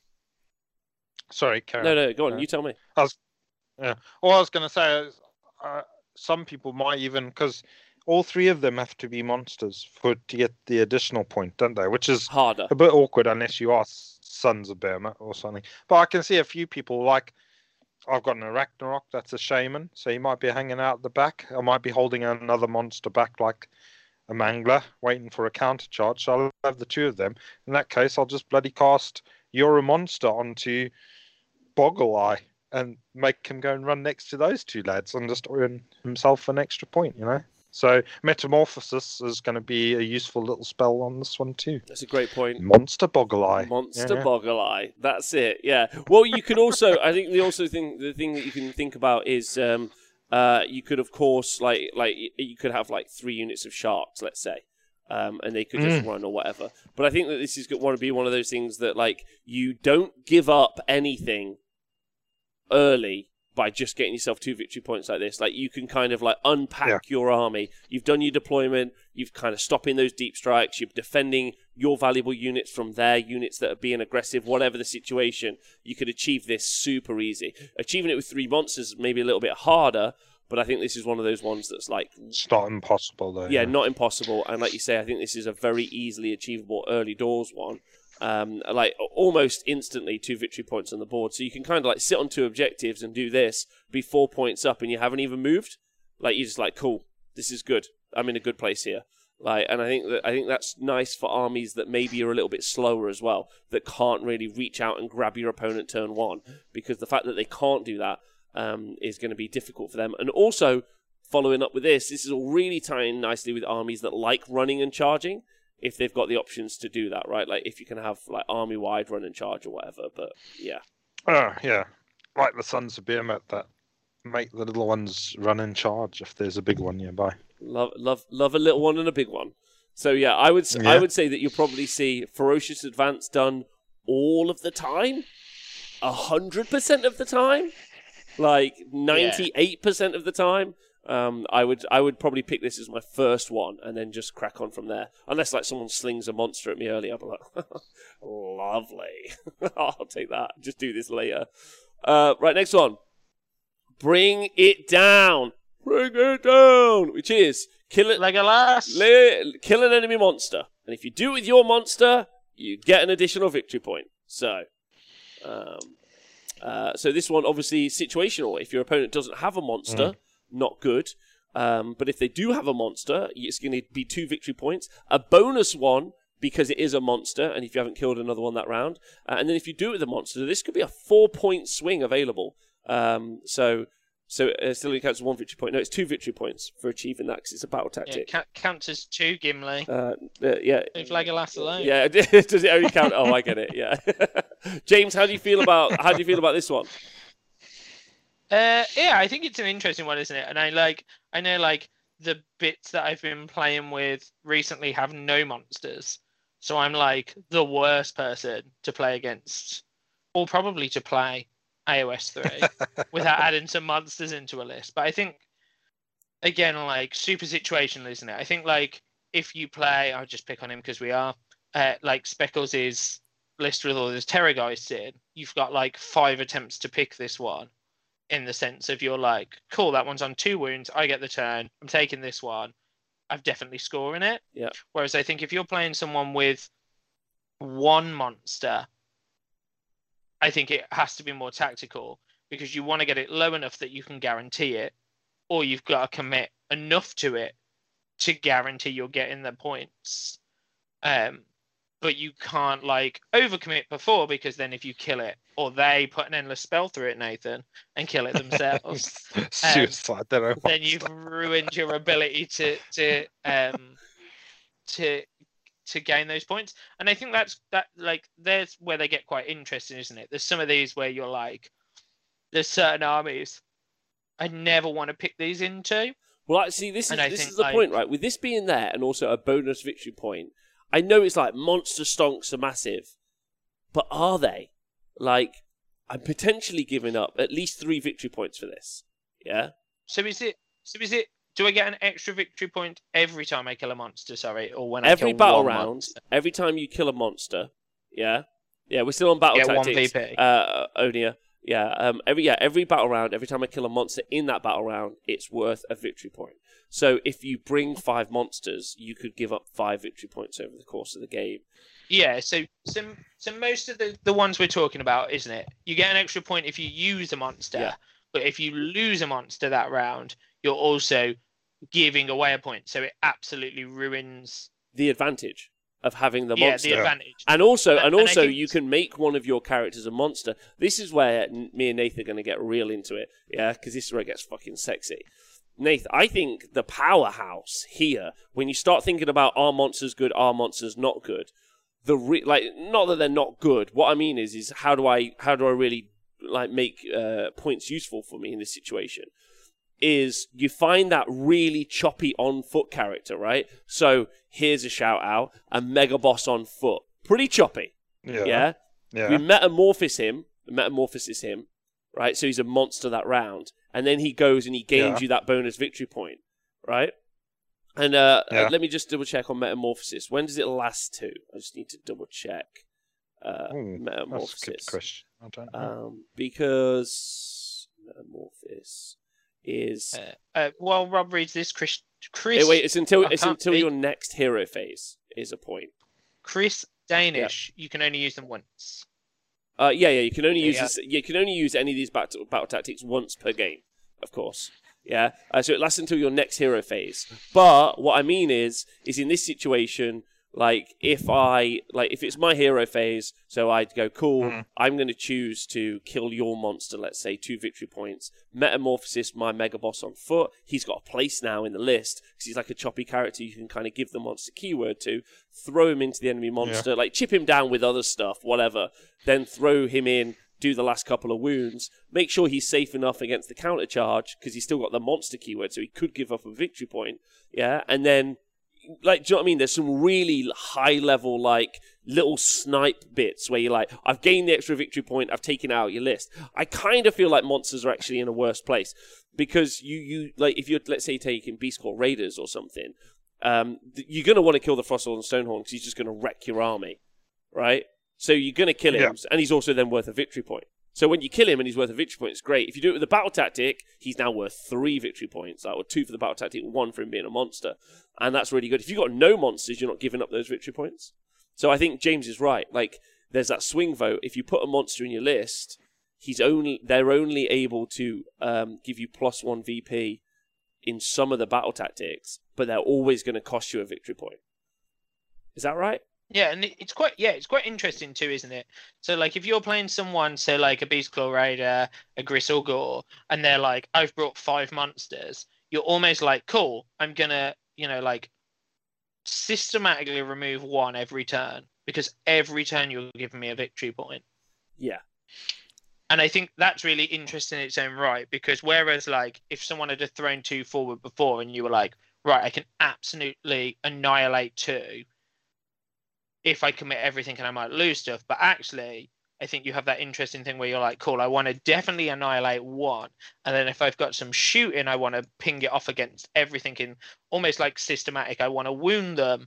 I don't want to kill them because next turn I'm going to pick on that one and then weaken and then kill and then and and like I think even that like is a interesting concept that we've not played before because actually like giants you're like cool they take hours to kill so do I want to kill the little ones first if they're easier let's say because there's one point and then or do I just want to be like turn one my whole army turns at that big boy and I remove him and I play the battle tactic like to do this I remove him and I score the extra points because then each turn if I can then start to outscore them and kill a monster I've got Mm. 5 VP by the end of the game Yeah, for you just to. removing their army Yeah, but doing it a turn at a time, uh, a round at a time. So you want to like farm them almost. Yeah. yeah yeah yeah You're, you're literally farming I don't want to slaughter them all in one. So just, just like uh, I, And also- my and also we talked about Everyone in the chat is Carry saying on. like, obviously, you know, you can't just like you need to manage your expectations. Like, if you only kill the Frostlord and Stonehorn in round one, and there's a couple more coming to smash your face in, because then you're going to get farmed, right? Like, so there, there needs to be like a there needs to be some sort of mitigation. I think actually the armies that are all monsters, having that conversation from the chat, which is a good point. And the armies. So the armies that are all monsters might be a little bit better. The armies, I keep thinking about Nathan's Loonboss on Mangler Squigs, right? Those guys run around and they die all the fucking time, Nath, right? Yeah, and now they're like Yeah. they're just a victory point ready to be got. And I think uh, like you might you might be less like it might be like oh yeah you're gonna put more monsters in your list. You're like oh I probably will only put really good monsters like Anointed of Asuryan or Frostheart Phoenix will go in my list. Yeah, I won't throw a random Gargant in my list because that's just a victory point waiting to happen, right? Which is Yeah, it's just giving just giving away a victory point. points, You obviously can achieve you can achieve I'm- something with him as well. So there's I, I think the list Yeah. writing stage makes that quite interesting. I don't know what you think. Mm. Well, Yeah. I'm... Carry on, Nathan. Sorry. So yeah, I mean, like Aleguzzlers now. Obviously, they're very, very easy victory points for for James and his lads to get them off of me. But then they do actually score me extra points as well. So it's a case of if I do th- certain things with them, like if I try and achieve some of these things with the monsters, yeah, uh, with that Aleguzzler. But uh, they're not. I don't know. Yeah, it. Uh, yeah, I th- I see what you mean. I think you'll see probably less of the crappier monsters. Uh, Poor Gorgons. That's all I can think about. We've had this whole conversation, and all I can think about is the three Gorgon list that was going to beat Robert every game has got worse. It has. It has got worse. Uh, Stevie of Wonder says, Dankhold not being a monster stonks up or down, I don't know. and Pino's also pointed out more reason anybody not to summon a Tree Lord from Alarielle, which I also agree with. Um, uh, but then also, like Oni is saying, having a single monster that's cap- capable of surviving long enough to score two victory points is also something that isn't bad. So I keep thinking that Anointed on Frostheart that got cheaper, right? Like if he's able to do something, um, and then the god monsters like uh, like um, uh, Morathi.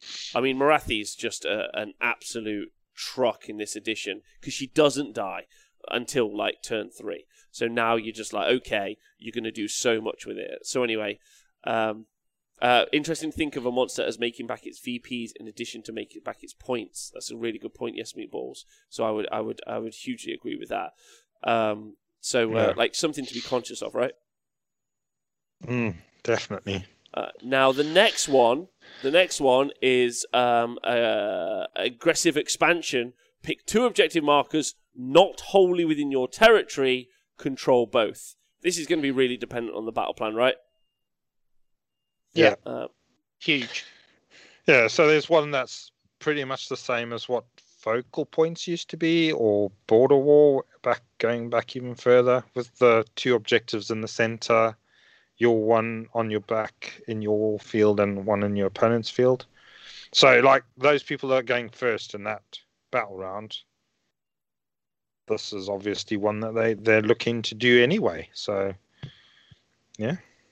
Uh, you don't get the extra points for any monsters getting involved in this, but I think this is also one of those ones Yeah. where, um, again, it could be, uh, it could be. Oh, by the way, the bring it down is uh, easy to achieve. I guess it's easy to achieve if there's a monster, hard to achieve if there's not a monster, and when you do it will really depend on on when it's happening. Sorry, uh, this one is uh, really dependent on the battle plan, right? mm, Um, but it's Yeah. something you could try and like build And- into your list to be able to achieve, I guess, early. Yeah, I think this is this is a really weird one as well, isn't it? Because like some armies are probably never going to achieve it. Like, and, maybe we'll see less of them. But if I base it on like 2.0 armies, there's lots of armies that kind of castled, and I think if you got a castly army and no great movement in five turns, you're probably going to struggle this one. Whereas some armies, like giants, probably like turn one, you're like, cool, I'm 30 lads to go. If I get this run off and I get that run off, like I've got this turn one. mm. I think yeah, I think it's going to be a turn one one that you see, but then obviously by doing it, you open yourself up to the what was the one we were talking about earlier, uh, conquer. People will be looking to take one of those objectives back off of you. Um, so, but also, but also bearing in mind you're doing this expans uh, aggressive expansion, you're doing exactly that that same point that we had with conquer you're also probably going to be maximizing on the primary as well, aren't you? So you're right. Uh, you are doubling down. You're doubling down on the primary there. So, uh, and not necessarily in a way that your opponent will be able to get all of those points back very quickly. It might take them a few turns to get them back, uh, especially if you can take those two and hold them for the next turn as well. So if you, if if there's a chance you can do it on the second half of a turn, and then you win the roll off and go into the next turn and maintain that control. That's also pretty good. Yeah. I think this is really dependent on the hmm. ba- on the uh, on the battle plan ultimately, um, but yeah, Nath, I think you've nailed that point. Next one, monstrous takeover.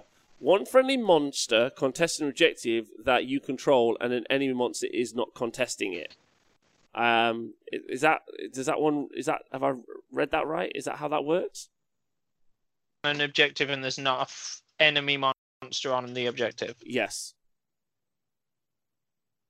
Okay. Uh, there's a giant's.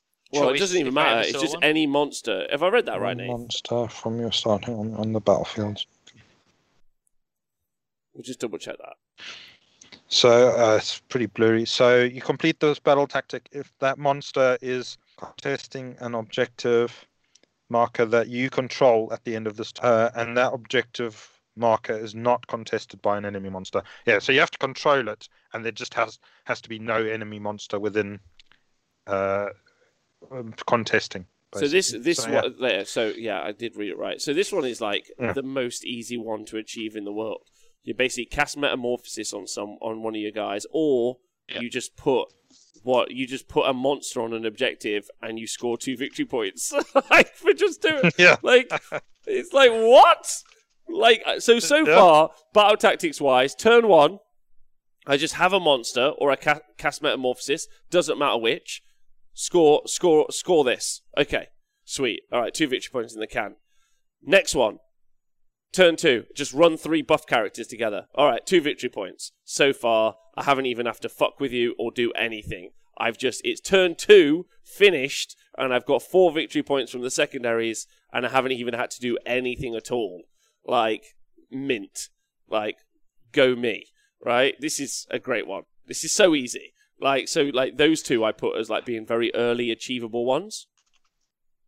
Oh, I don't know. I think because that one is so easy, it would be a good one to bank for later turn. Like if it's getting tough later on, and you're like, oh, I'm not going to be able to kill that monster, but I've got a wizard on my back objective. Fucking just cast Metamorphosis on yourself and claim like if you're in a sticky position and you can't score any of the tougher ones, then that's that's one that you can probably always bank on as long as you got a wizard or you've got a monster kicking about. Yeah, but what I'm what I'm kind of ta- yeah, what I'm kind of talking about is like if they haven't given you a battle line unit to charge, if they haven't given yeah. you a warlord yeah. to kill or a monster to kill, right? Like if they haven't put them there, or like, yeah, maybe I can charge Archaon, but I probably won't kill him, but I might chip him down a little bit, or whatever the situation, right? If I, those aren't ones that are achievable, like what I mean is, is I don't have to overextend early on turns one or two oh, yeah, yeah. to try and kill the warlord or kill a monster or kill the battle line, and instead I can just score four victory points turn one as I enact my evil plan. Yeah, like whatever that might be it seems like a really easy thing to achieve, right? Like I just, I'm just like cool. Yeah, yeah. I'm not even really. Uh, what I'm doing is I'm moving all my stuff around. I'm controlling the board space. I'm, I'm keeping my threats in the mm. right place. But yeah, like if I've got something that's going out there to murder stuff or whatever the situation. But I think these are two very early, very easily achievable ones. And then what that means is I don't have to overextend late into the game like or early in the game and I put myself in a stronger position later on. Because they're going to have to bring their general and or battle line units like into the mid board anyway at some point right? So why yeah. not just achieve these yeah, ones early? well, yeah. Well, they're likely to be doing the same thing. So it'd be interesting to see if the tempo of the game plays like that. Um, but yeah I'd be more tempted to be holding the to be going with the ferocious advance one first because like you say, that's where you're just repositioning stuff uh, on the back lines. And th- this one is so easy. It's one that you can you can hold back if if you're getting into s- yeah uh, if you're getting stuck further on in the game. Yeah. Yeah. Uh, does easy scoring mean anything Yeah. when everyone can get it? But it's super yeah, it's a really easy one. Really easy one. Does easy scoring mean anything when everyone can get it? Surely it just raises both scores. It does. It really does. But it also benefits some armies. Like if we were to take a shooting KO list as an example, right? Like there's just like there's just a quick example. So what the KO list might be able to do is might be able to shoot off your general, but they have to get really close to your army, which means they can get charged. Now, if they want to, they can just achieve. Um, uh, they can just put an ironclad on objective turn one, and they're like, "Cool, I'm still shooting you from long range, and I've scored this, so I don't have to. I don't have to put myself in a scary position, whatever the situation." Like um, thinking about Nathan's Gitz list, like Nathan doesn't have to like try and unpack away from his Loonshrine too early. If he doesn't want to, he can do Scuttletide and keep kind of throwing that around at his enemy and just chipping at the. I mean, Scuttletide will be so good for achieving uh, killing the enemy general, right? Like just keep like if it's like a backline support character, just keep whippling them across. Uh, and it means Nathan doesn't have to unpack and, and kind of overextend and try and kill a battle line unit. So he's got that range. I really think all of them work really well for ranged armies. I think ranged armies are so useful in this edition because they don't have to engage to achieve most of the victory points or most of the battle tactics. Like, you could just have a, ma- uh, uh, um, a monster at the back of the board who's just like, cool, it's two victory points my turn, and here's shit tons of shooting at you, for turn one. And you're like, oh, okay. And then they run at you and they try and hit you, and you're like, okay, well, I won't do the running one this time. I'll kill a battle line unit, then I'll kill a monster in turn three, like, then I'll kill your warlord in turn four, like, and I'll just keep shooting. Like, do you know what I mean? I think there's some really, like, and if not, if they don't run into the mid board, then, like, turn two, you'll be like, okay, I'll run my characters. I've scored two victory points and I'm still shooting at you. Like, turn three, Yeah. I've shoot, I've whittled you down. I'm now going to shoot and kill your hero character, or whatever it might like, or your hero character, like, or I'm going to kill your your general. Sorry, or I'm going to kill your battleline unit. So now I'm at turn four. I haven't even had to really move, right? Then I start shooting Yeah. at your fucking general or a monster that you've got, and I still haven't had to move. And that's four victory points. Well, that's four battle tactics achieved. I'm sat on some objectives. I haven't really had to go forward at all. So I think there's there's there's a build there at least. I think, um, and there are going to be other wa- Yeah, there well- are other ways to play it as well, of course. Yeah, obviously, like if you've got all the sentinels or something like that, and you just shoot out whatever monster they've got, you're taking this away from them. Then they've got to then use a spell to metamorphose somebody to make them go on to, if they want to do this one. Um, but you're also doubling down. So trying to deny this off of other people.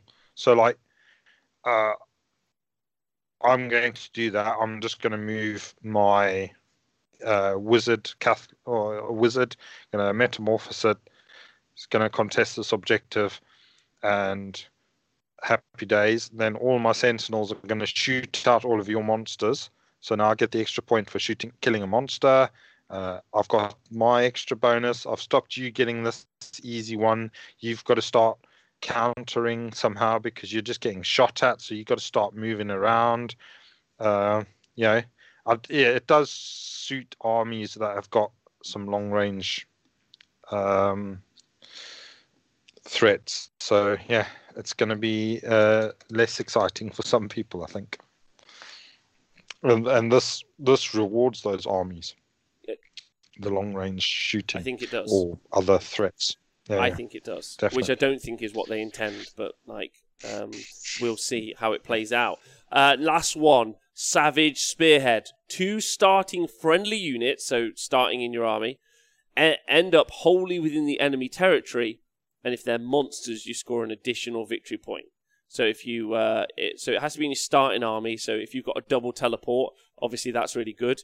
Uh, and stick two monster units in the back of your enemy's lines. That's uh, worth two VP. I think this is going to be one of those ones that's uh, harder to achieve um, ultimately, and I don't think it'll come into effect that much. But maybe it will. James, how do you feel about this one? Two starting units from your army have to be wholly within your to- opponent's territory. Um, I think if you've got an army that's mega fast, so like let's say Seraphon, like if you've got some skinks, they're mega fast, you can run them, you can teleport a unit. I think almost you can guarantee that one but when you use it, I think is a really complicated matter. Like, do you take two blocks of skinks? They're still pretty cheap at 75 points or whatever they are now. Do you put one right on your line, hope you get like take first turn, run them forward, teleport the other ones, and score that turn one? Um, I think the the maps are gonna, you know, the battle plans are gonna matter. Not that I've seen them, but they'll matter. Um, and your army choice is to matter. And whether, having heard all the other ones, this one's ever worth even going for. I think in my head, this for me would be a completely situational one. So if I've just had one of those missions where I've like, I've ploughed forward, my dice have gone hot, I've smashed half of them out of the way, and I'm like, cool, this turn I've literally, I'm moving five, and I've got three units in your objective, I'll take this one this turn. Um, then I think for me, like, this is entirely situational. Probably with 90% of the army super hard to achieve. Uh, so I'd probably go mid to late game, medium to hard, I think. Okay. Nathan, how do you feel about this one? Uh, yeah, it's it's another. This one's a bit more situational than the others. If you're obviously if you're a Sons of Behemat player, probably all right. You're gonna probably at some stage send, depending on the battle plans as well. Some of them have got big areas of no man's land, but some of them the map is split half and half. So if you're playing one of the ones where it's split half and half, probably at some point you're going to be sending at least two of your units over the line, mm. uh, and and you're doing it with monsters. So you're scoring you know extra points, but other armies aren't going to be doing that. I do think if you are going to be scoring this, then you're probably uh, in such a dominant position anyway that it, the game is probably in, in the bag. Because mm-hmm. if you're if you're getting two battle line units into your opponent's, it doesn't have to be battle line um, units. Territory. It just has to be starting units. Uh, two starting units, then you're probably in quite a strong position. Well, it does. It does um, make. And if you, on, sorry. Uh, and if do, do they have both have to be monsters? If, yeah, yeah. If both of them are monsters to get the additional point. Yeah. So some armies obviously going to love it more than others. Well, I mean, I'm uh, just I'm the loving the idea of Sylvaneth with two units of tree revenants, and like their entire job is just to like go from two back corners to two other back corners, and just be like two two victory points, baby. Yeah, like that's all they're in the list for. Two units of Shadowstalkers just teleporting, who's been like, well, I'm here now.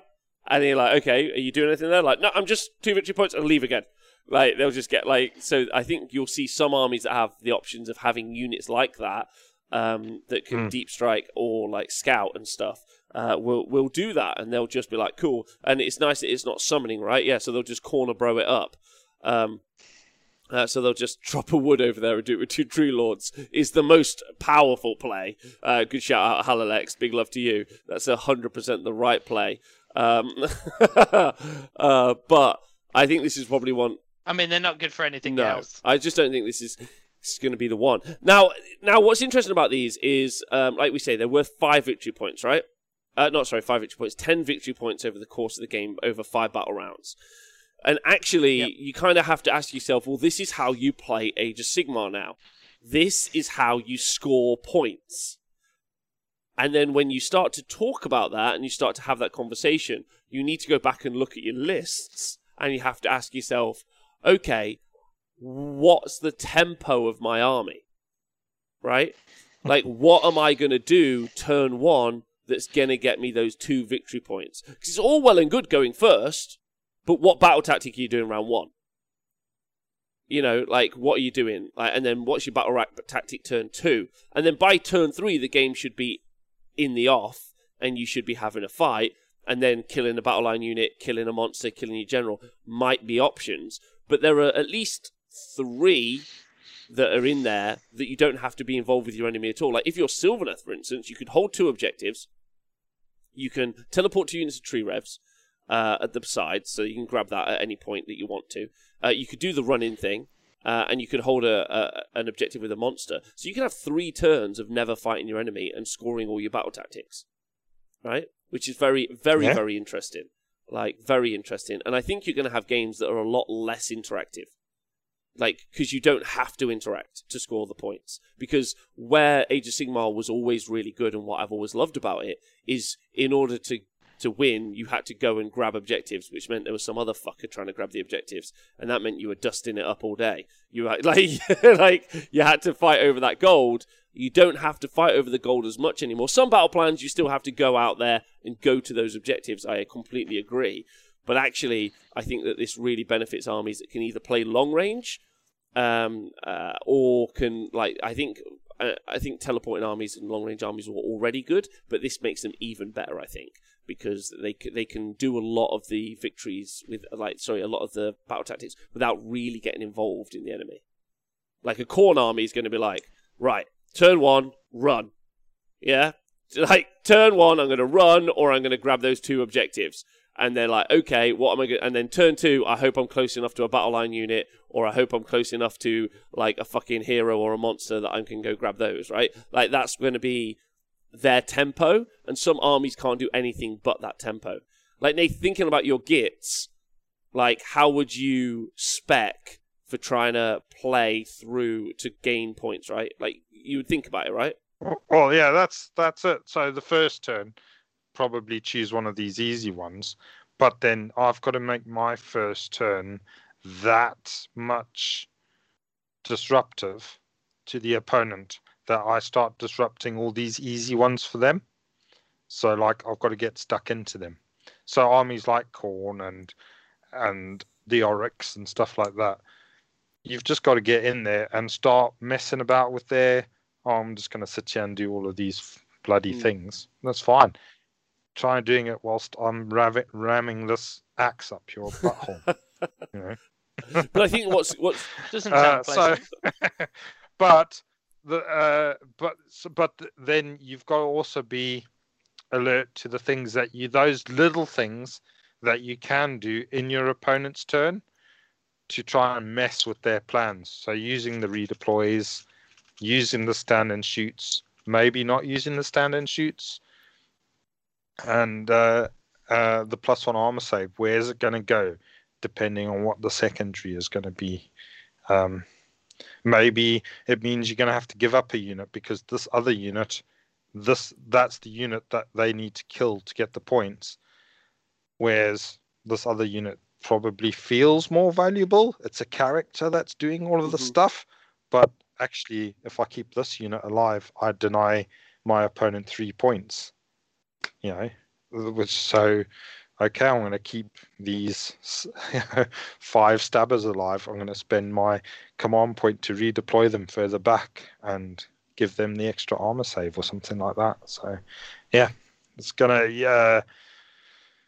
Uh, you're going to see people making mistakes on the reactive side as well as on the on the picking side. Agreed. I think you can play smart picking though. I think you'll see lists that intentionally build great VPs into them at the building stage. I really do think that. Yeah. Um, and Oh yeah, there's some people really love that list building side of it, and they're gonna have the set plan, 100%. And then you're gonna see other people that are gonna be like, "I see your set plan. Look at this stuff I'm bringing. What are you gonna do now? I've brought a load of chaos." And drop it into the middle of their plan and see what they mm-hmm. do. Yeah, I'm So it's going to be fun games. going to be some yeah. really fun games. Right, let's talk about the grand strategies. so these are you, what you do with your army list. Okay, with your army list. There's quite a few of them as well. And then if you at the end of the game, if you score them, they're worth three victory points. Okay, so it's going to be. I think some of them like are going to be very hard. So uh, we'll talk about them, and we'll just talk about um, them being easy or hard to achieve because I think that they're that polarizing. I think. So the first one is sever the head, which is kill enemy heroes. Never choosing that probably, unless I'm bringing like a very All of them. kill all the enemy heroes. Uh, these are Fuck tough. I mean, uh, do you know what? I haven't even looked at them. I'm going to get them open. Okay, well that's on. that's one. Nathan, what do you think of that one? Impossible. Oh, hang on. When do I choose these? Someone tell So me. when you write your army list, so these Oh. these are a strategy that you've got to do every single game of the tournament of for the rest of your life with Uh-huh. that list. Because I was going to say, like, you're playing Beast of Chaos, you take that one every day, but if I'm choosing it before I start, I mean, what's the chance of getting five Beasts of Chaos? More in the future because they're so good now. Um, they went three and zero at the Yeah. weekend. Um, Oh, there you go. um, Yeah, that's a really tough so you, one. yeah, you're not going to pick it basically. I don't. I don't think people are gonna. I, yeah, I, I have a feeling that there's gonna be one or two that people are gonna pick all the time. That you're gonna see most of the time. So for there you Age of go. Sigmar fans who aren't 40k fans, I think it's worth me talking about something here because one of the things that uh, is very uh, that that's a huge conversation. There's some really good Goonhammer articles if you'd like to look at secondaries. Um, Goonhammer have written up some good kind of like data sets about secondaries, and actually after the launch of 9th edition 40k, they changed some of the secondaries for 40k. Lol in name only, not actually in effect, but that's a different conversation but they basically recognized that some got taken all the time and some were never taken at all because they just were useless, right? And this is Yeah. going to be the case here as well, right? So it's it's- so it's Yeah. just worth talking about and just being like, no. So don't write this on your army list, basically. Like, like don't write I'm going to kill every enemy hero on your army list. A big shout out to Tom in the chat. Yeah, like just don't write on your army list because you can't guarantee you're going to do it every round. Fuck knows what you're going to play in. There's a big difference between like what if someone just has like a hunter that's in reserve forever? Well, I mean, it has to come in by turn four. But what if he just backboards it? But they could just put it No, miles it gets away slain on turn four. But yeah, you could just like you. I just don't write it. Just don't do. This. Sever the head is a no. Right. Next one. Hold the line. Keep any battle line units alive. I, I, this is maybe you would do this. Maybe you would have a plan for one of your battle line units that's just gonna just sit in the corner. Right. Yeah. What if you? Well, yeah. I mean, some people aren't uh, Chaos Warriors in units of ten now. So you could somebody could turn up with a block of thirty Chaos Warriors and just be like, "Well, this is my battle line," and I'm not really expecting to lose it every game. Right. So yeah, or yeah, so uh, it's it depends a lot on your army list and what sort of style you're going to play. If you're going to play a style where you like, I'm going to super buff this one unit all the time, and I'm expecting it to live, and it's a battle line, then fair enough. But it's this is very situational with your army list and your style of play. Yeah. Yeah, and I just don't think uh, love isn't always on time. Thanks, very quick from earlier. um, yeah, I would say this is a big no from me. Don't do this. Um, unless there are like, uh, don't do this. But this, oh no, keep any battle line units alive. Is, is no, sorry, I was talking about sever the head. I was just lost uh, a moment. Hold the line could be good if you're playing mega gargants because all of them are battle line units, right? So if you keep Yeah. any of your So army if you- alive, yeah. you win. Yeah. Yeah. So it, it does depend on your army list a lot. Uh, my lists are my battle liners mainly gets, uh, and I'm expecting them all to die at some stage. so I probably won't be using this very often. Yeah, okay. I think that's super fair. Um, I love that. Yeah, but like, but this is. I, I agree. It's going to depend on your army list, but you write this at your army list, right? So Yeah, you're yeah. you're thinking Exactly. about this. So keep any battle line units alive. I would say that's probably a no, unless you're building something like a brick of Phoenix Guard, right? Because you're like, I'm going to lean into that. This brick isn't going to die, or whatever the situation. Okay, like yeah, My battle plan is a is built around these people not dying, and maybe I've got two units of them that I think are indestructible. So yeah, Yeah. fair enough. Yeah, I think I think like in my head as we talk through this, like I was running that Skaven list where you take a bunch of bells and a bunch of clan rats, and I had a little a little piddle with a pen and paper at like what that looks like, and you could take a block of sixty. So you I think like no battle shock, sixty rats with rally. Like there's a there's a place for it, I think. If you're still taking a horde army, I just think a horde army is going to be slim to none. Maybe, maybe not. Depends. I think, like someone said, OBR. That's one. Two blocks of Phoenix Guard. Love that Yeah. one. Keep a battle line alive. Yes, it really does depend on the army list you're building. But yeah, uh, two blocks of Phoenix Guard is a good example. Two blocks of Mortek Guard is a good example of one. But then they're also your hammer unit. It's the same situation as like my general is going to go out there as a monster and going to kick everyone's ass. And you're like, well, he's also a monster, so he's worth a victory point. He's also a general, and if I kill Yeah. him, that's two victory points for that turn. Like, I'm pretty happy with that. Like. So like when your hammer units are also your like, so it's kind of like win big, you win more. Uh, I don't know if you've heard that, James. There's like win, lose, win more, and in some situations you can write lists where you you win, you win, but you don't win more. Um, these are one of those like win more things that you, you put into it as well. You can also just fill your army with battle line. So instead of just having three tens, you could just be like, "Lol, Yeah. my whole army is battle line units." Like, uh, like the Stormcast units seem to be all battle line units, so you just fill them with battle line units. And if you just got one fucking guy left at the end who's like, "I'm alive," like then you then it's good. So there's that. So I think hold the line we'll see a few times. Um, Vendetta, Yeah. kill the enemy general and keep yours alive.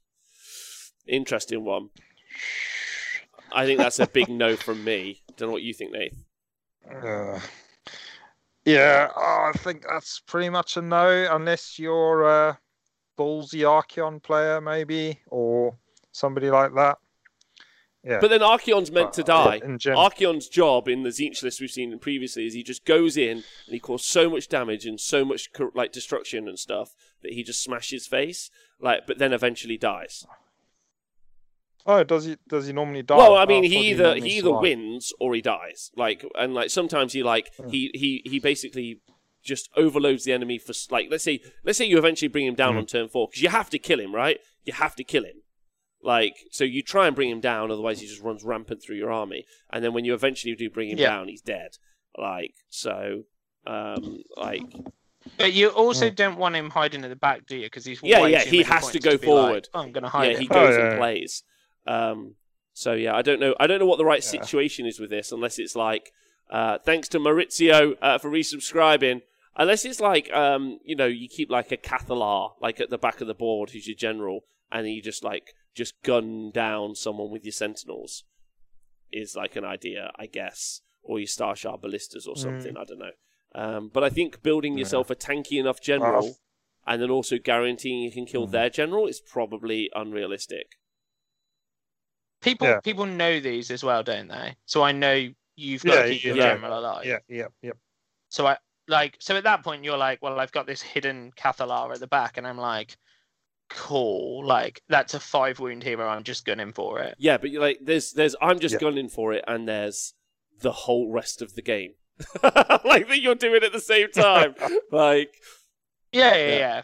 But I think like because there, there can be points, can't there, in games where you're like, right, this is what I need to do, and I'm like, right, if I keep my hero alive, I know you're not scoring it. But if my he- hero's Archaon, I know like plowing him forward and decimating your units. Actually, if I go to your backboard, I can stop you scoring three points at the end. And mine might be, I don't know, kill all heroes. So I'm double scoring then. So I'm like, I've got to kill that hero for me. And actually, if I kill that, he can never score his. Yes, okay. I think this is I think this is just a big Well, it's a tricky one anyway. I don't. yeah. I don't so- think I'm going to take this one. There, there'll be easier ones Yeah, fuck than this this. one. Um, uh, so then, dominating presence. So have more starting units left than your opponent's starting units.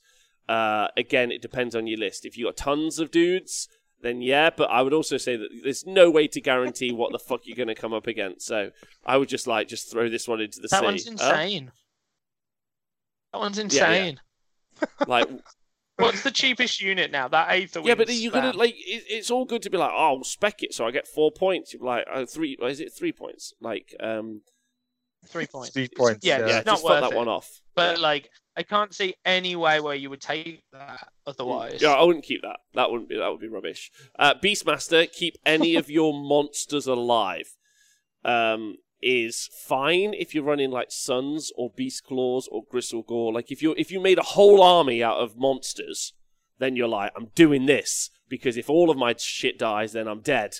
Like, and I've lost anyway. So it's kind of like a win more situation, or like, um, or or a Uh. win lose. Uh, so like, I would take this if you're running that. Other than that, then there's no point in taking it, right?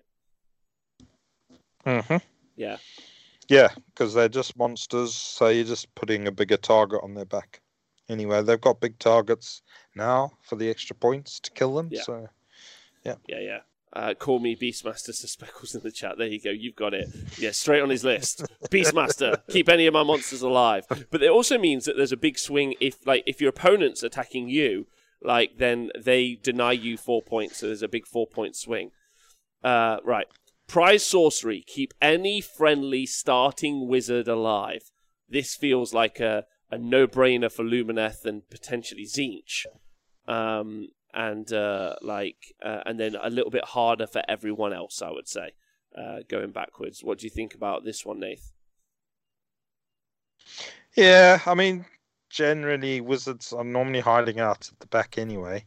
Quite often, it's the wizards that survive a few battles. I think in my battles that I fought, my little dudes. Yeah, so I'd say it's it's it's easier than the other ones that we've said so far. So so far, that's the one I'm picking for my gets, But we might find an easier one coming up. Hopefully. uh, and of course, if you really wanted to, you could take the generic artifact that uh, is available to make any character a wizard. Um, uh, so Oh, you yeah. could make the fox a wizard if you really wanted to double down.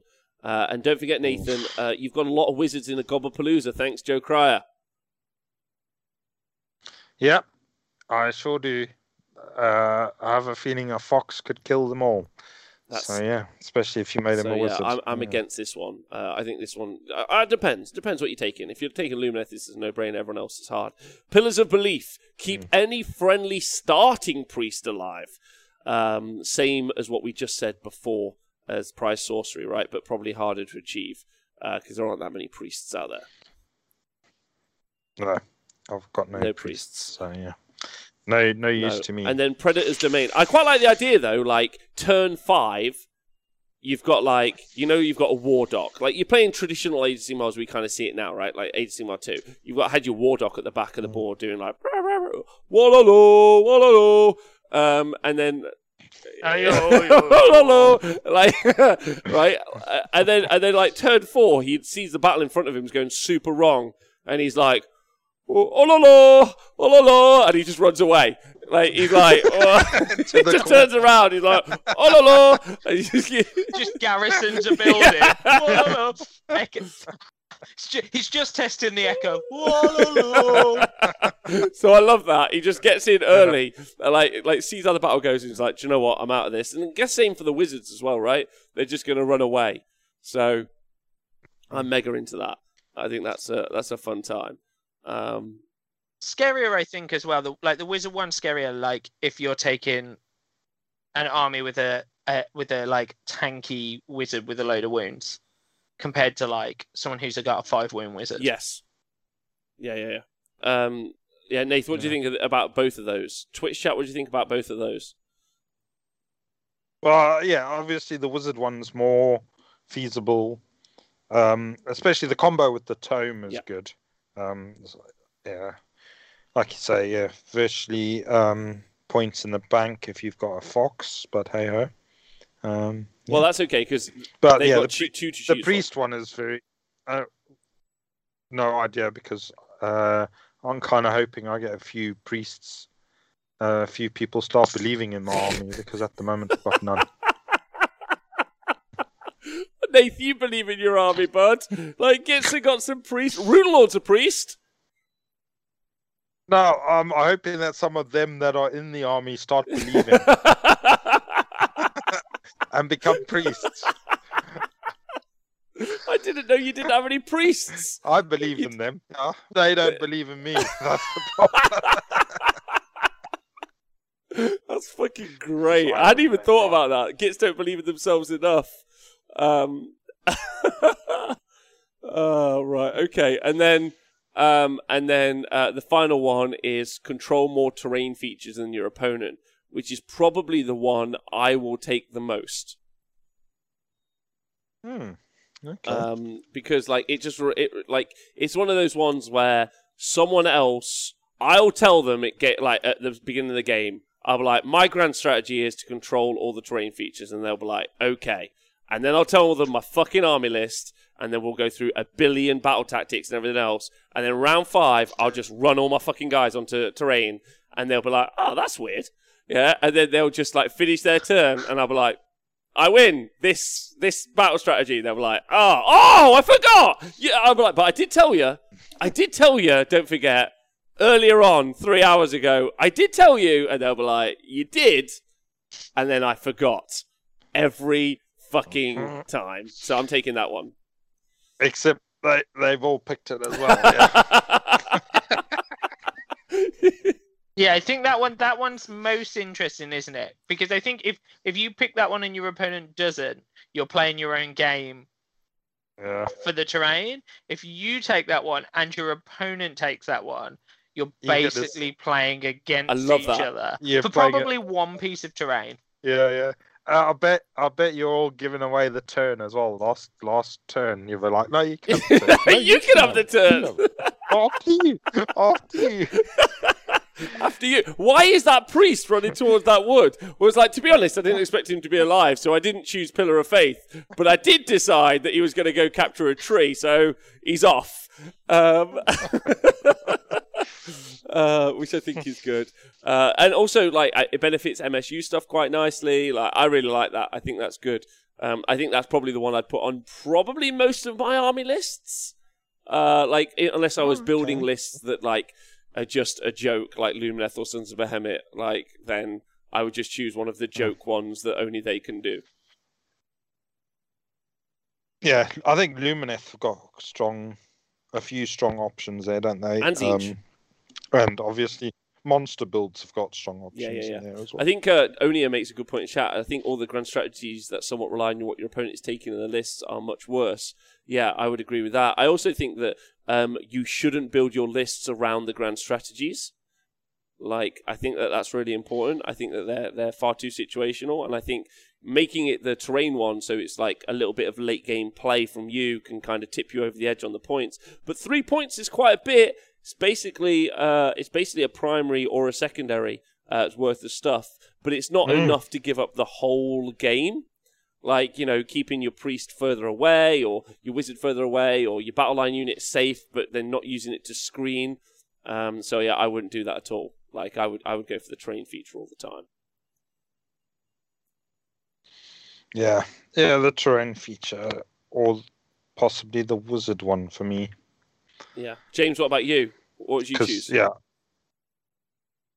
Uh, oh, I think it's so so army situational, isn't it? I think like when playing something hoardy, there's part of me that's like, well, maybe I take that that um battle line one, and I think like if you look at something like Tzeentch, depending on how pinks end out, like in an older one, like I definitely take that pink one every day of the week. Um, so the one where I keep a battle line alive, but I think that's got place in like a Skaven list if you've got a load of bodies um, because like clan rats aren't scary. So it, if if you're playing the game objectively, they've then got to decide to concentrate into killing something that they wouldn't normally kill to stop points.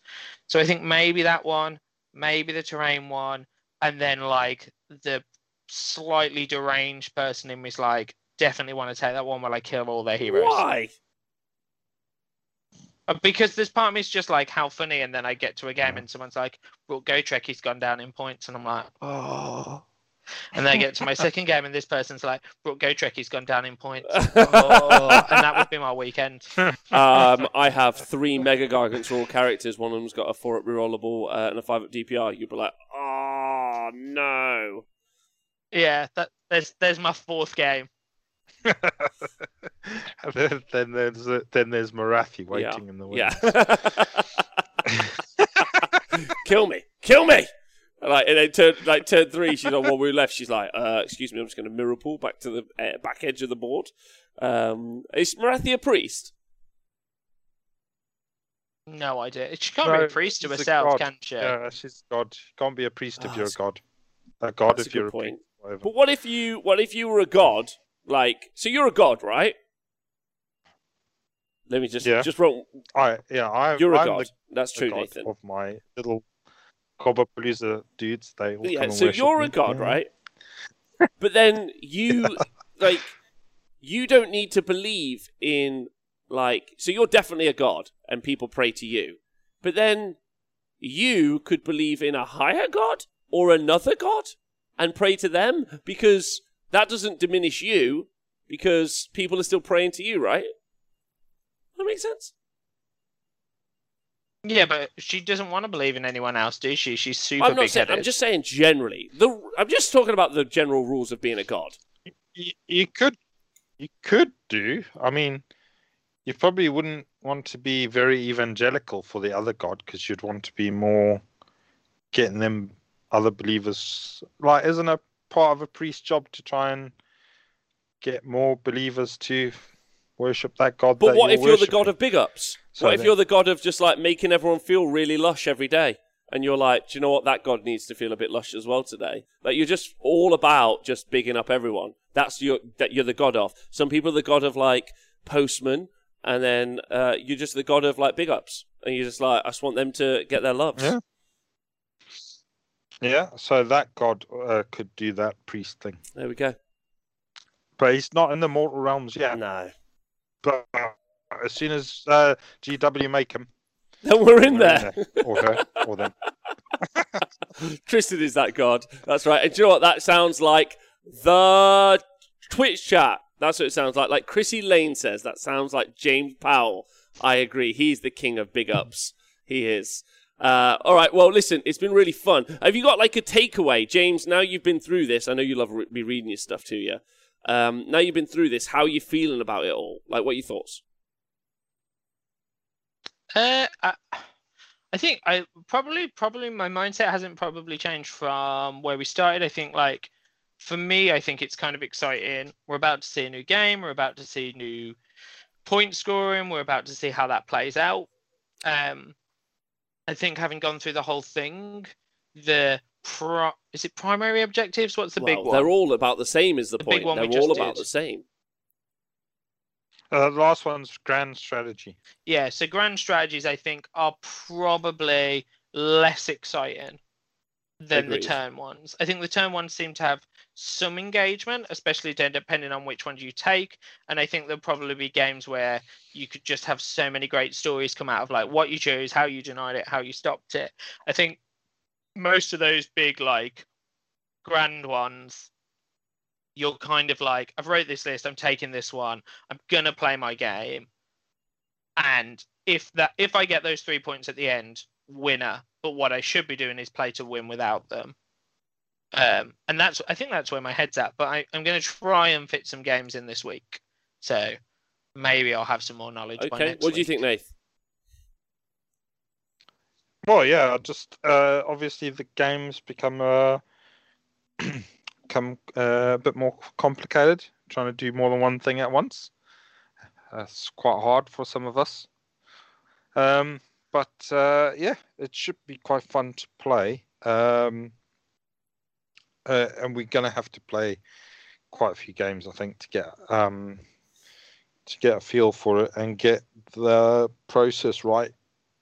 You know, it's going to be a bit of bookkeeping as well, I think. So you'll probably want a notebook or a computer machine or some tokens or some sort of system so that you know you uh, focus on what you're doing because you're going to be doing lots of different things at different times. You are, you are, and I think uh, we've made a score sheet uh, which we're gonna, um, we, which I think works for most battle plans, but we're going to amend it and make sure we want for every battle plan.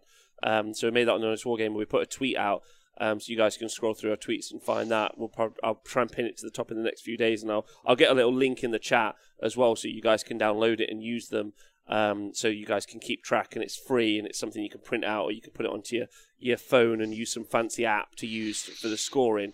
Um, but yeah, you've got to come really correct, uh, which is going to be, uh, like Owen is saying in the chat for this, because it's going to be quite important to keep track of those scores and also which battle tactics you've used. Like, you know, I could see me definitely having like a printout of the battle tactics saying, like, I've used these ones or like I've used this one in this round. So you're going to have to keep track, otherwise, you're going to accidentally do another battle tactic in round five and it's kind of kind of annoy you and your opponent in your game. So you just, you're going to have to pay attention, unfortunately, right? Uh, so yeah, it's just something to be conscious of. Uh, but I think it sounds really fun. I think uh, the dynamic is going to be very interesting. Yeah. I also think the battle tactics haven't played it enough, so we'll see if this ends up being true. But I think that they've missed the mark a little bit, and they've made it so that you can do quite a few non-interactive things. I think there should have been more of a reward on getting your tertiary primary. So getting like from holding more should have been worth a little bit more. I think maybe it should have been worth two victory points. So you were in, you were kind of like encouraged to engage with your opponent. At this point, I don't think you're encouraged to engage the opponent enough because they've obviously changed how we score so much. You were always encouraged to engage with your opponent before because you were just doing stuff. All I'm thinking about is like some Helon archers uh, or some Helon kangaroos like we saw at the weekend. They just run forward with Severith, they just shoot your general dead, and then they just run back 48 inches and they're like, lol, two victory points for me. I'm the king. And the next turn they just go forward and shoot a battle line unit and then they run back. Uh, Like, do you know what I mean? Like, they're not engaging with you. You don't have to, there's no playing around. You don't have to do anything. Um, so I think just, it'll be interesting how it plays out. I could be 100% wrong. Like, I'm, I'm not saying that's the case. That's where my brain is going to for building lists, if that makes anyone feel fun. Like, which isn't like, I'm sorry that that's how my brain works. My brain's like, how can I just score all the points without ever fucking with you? Like, why would I want to? Like, if the game doesn't reward me for doing so, I'm not going to do it.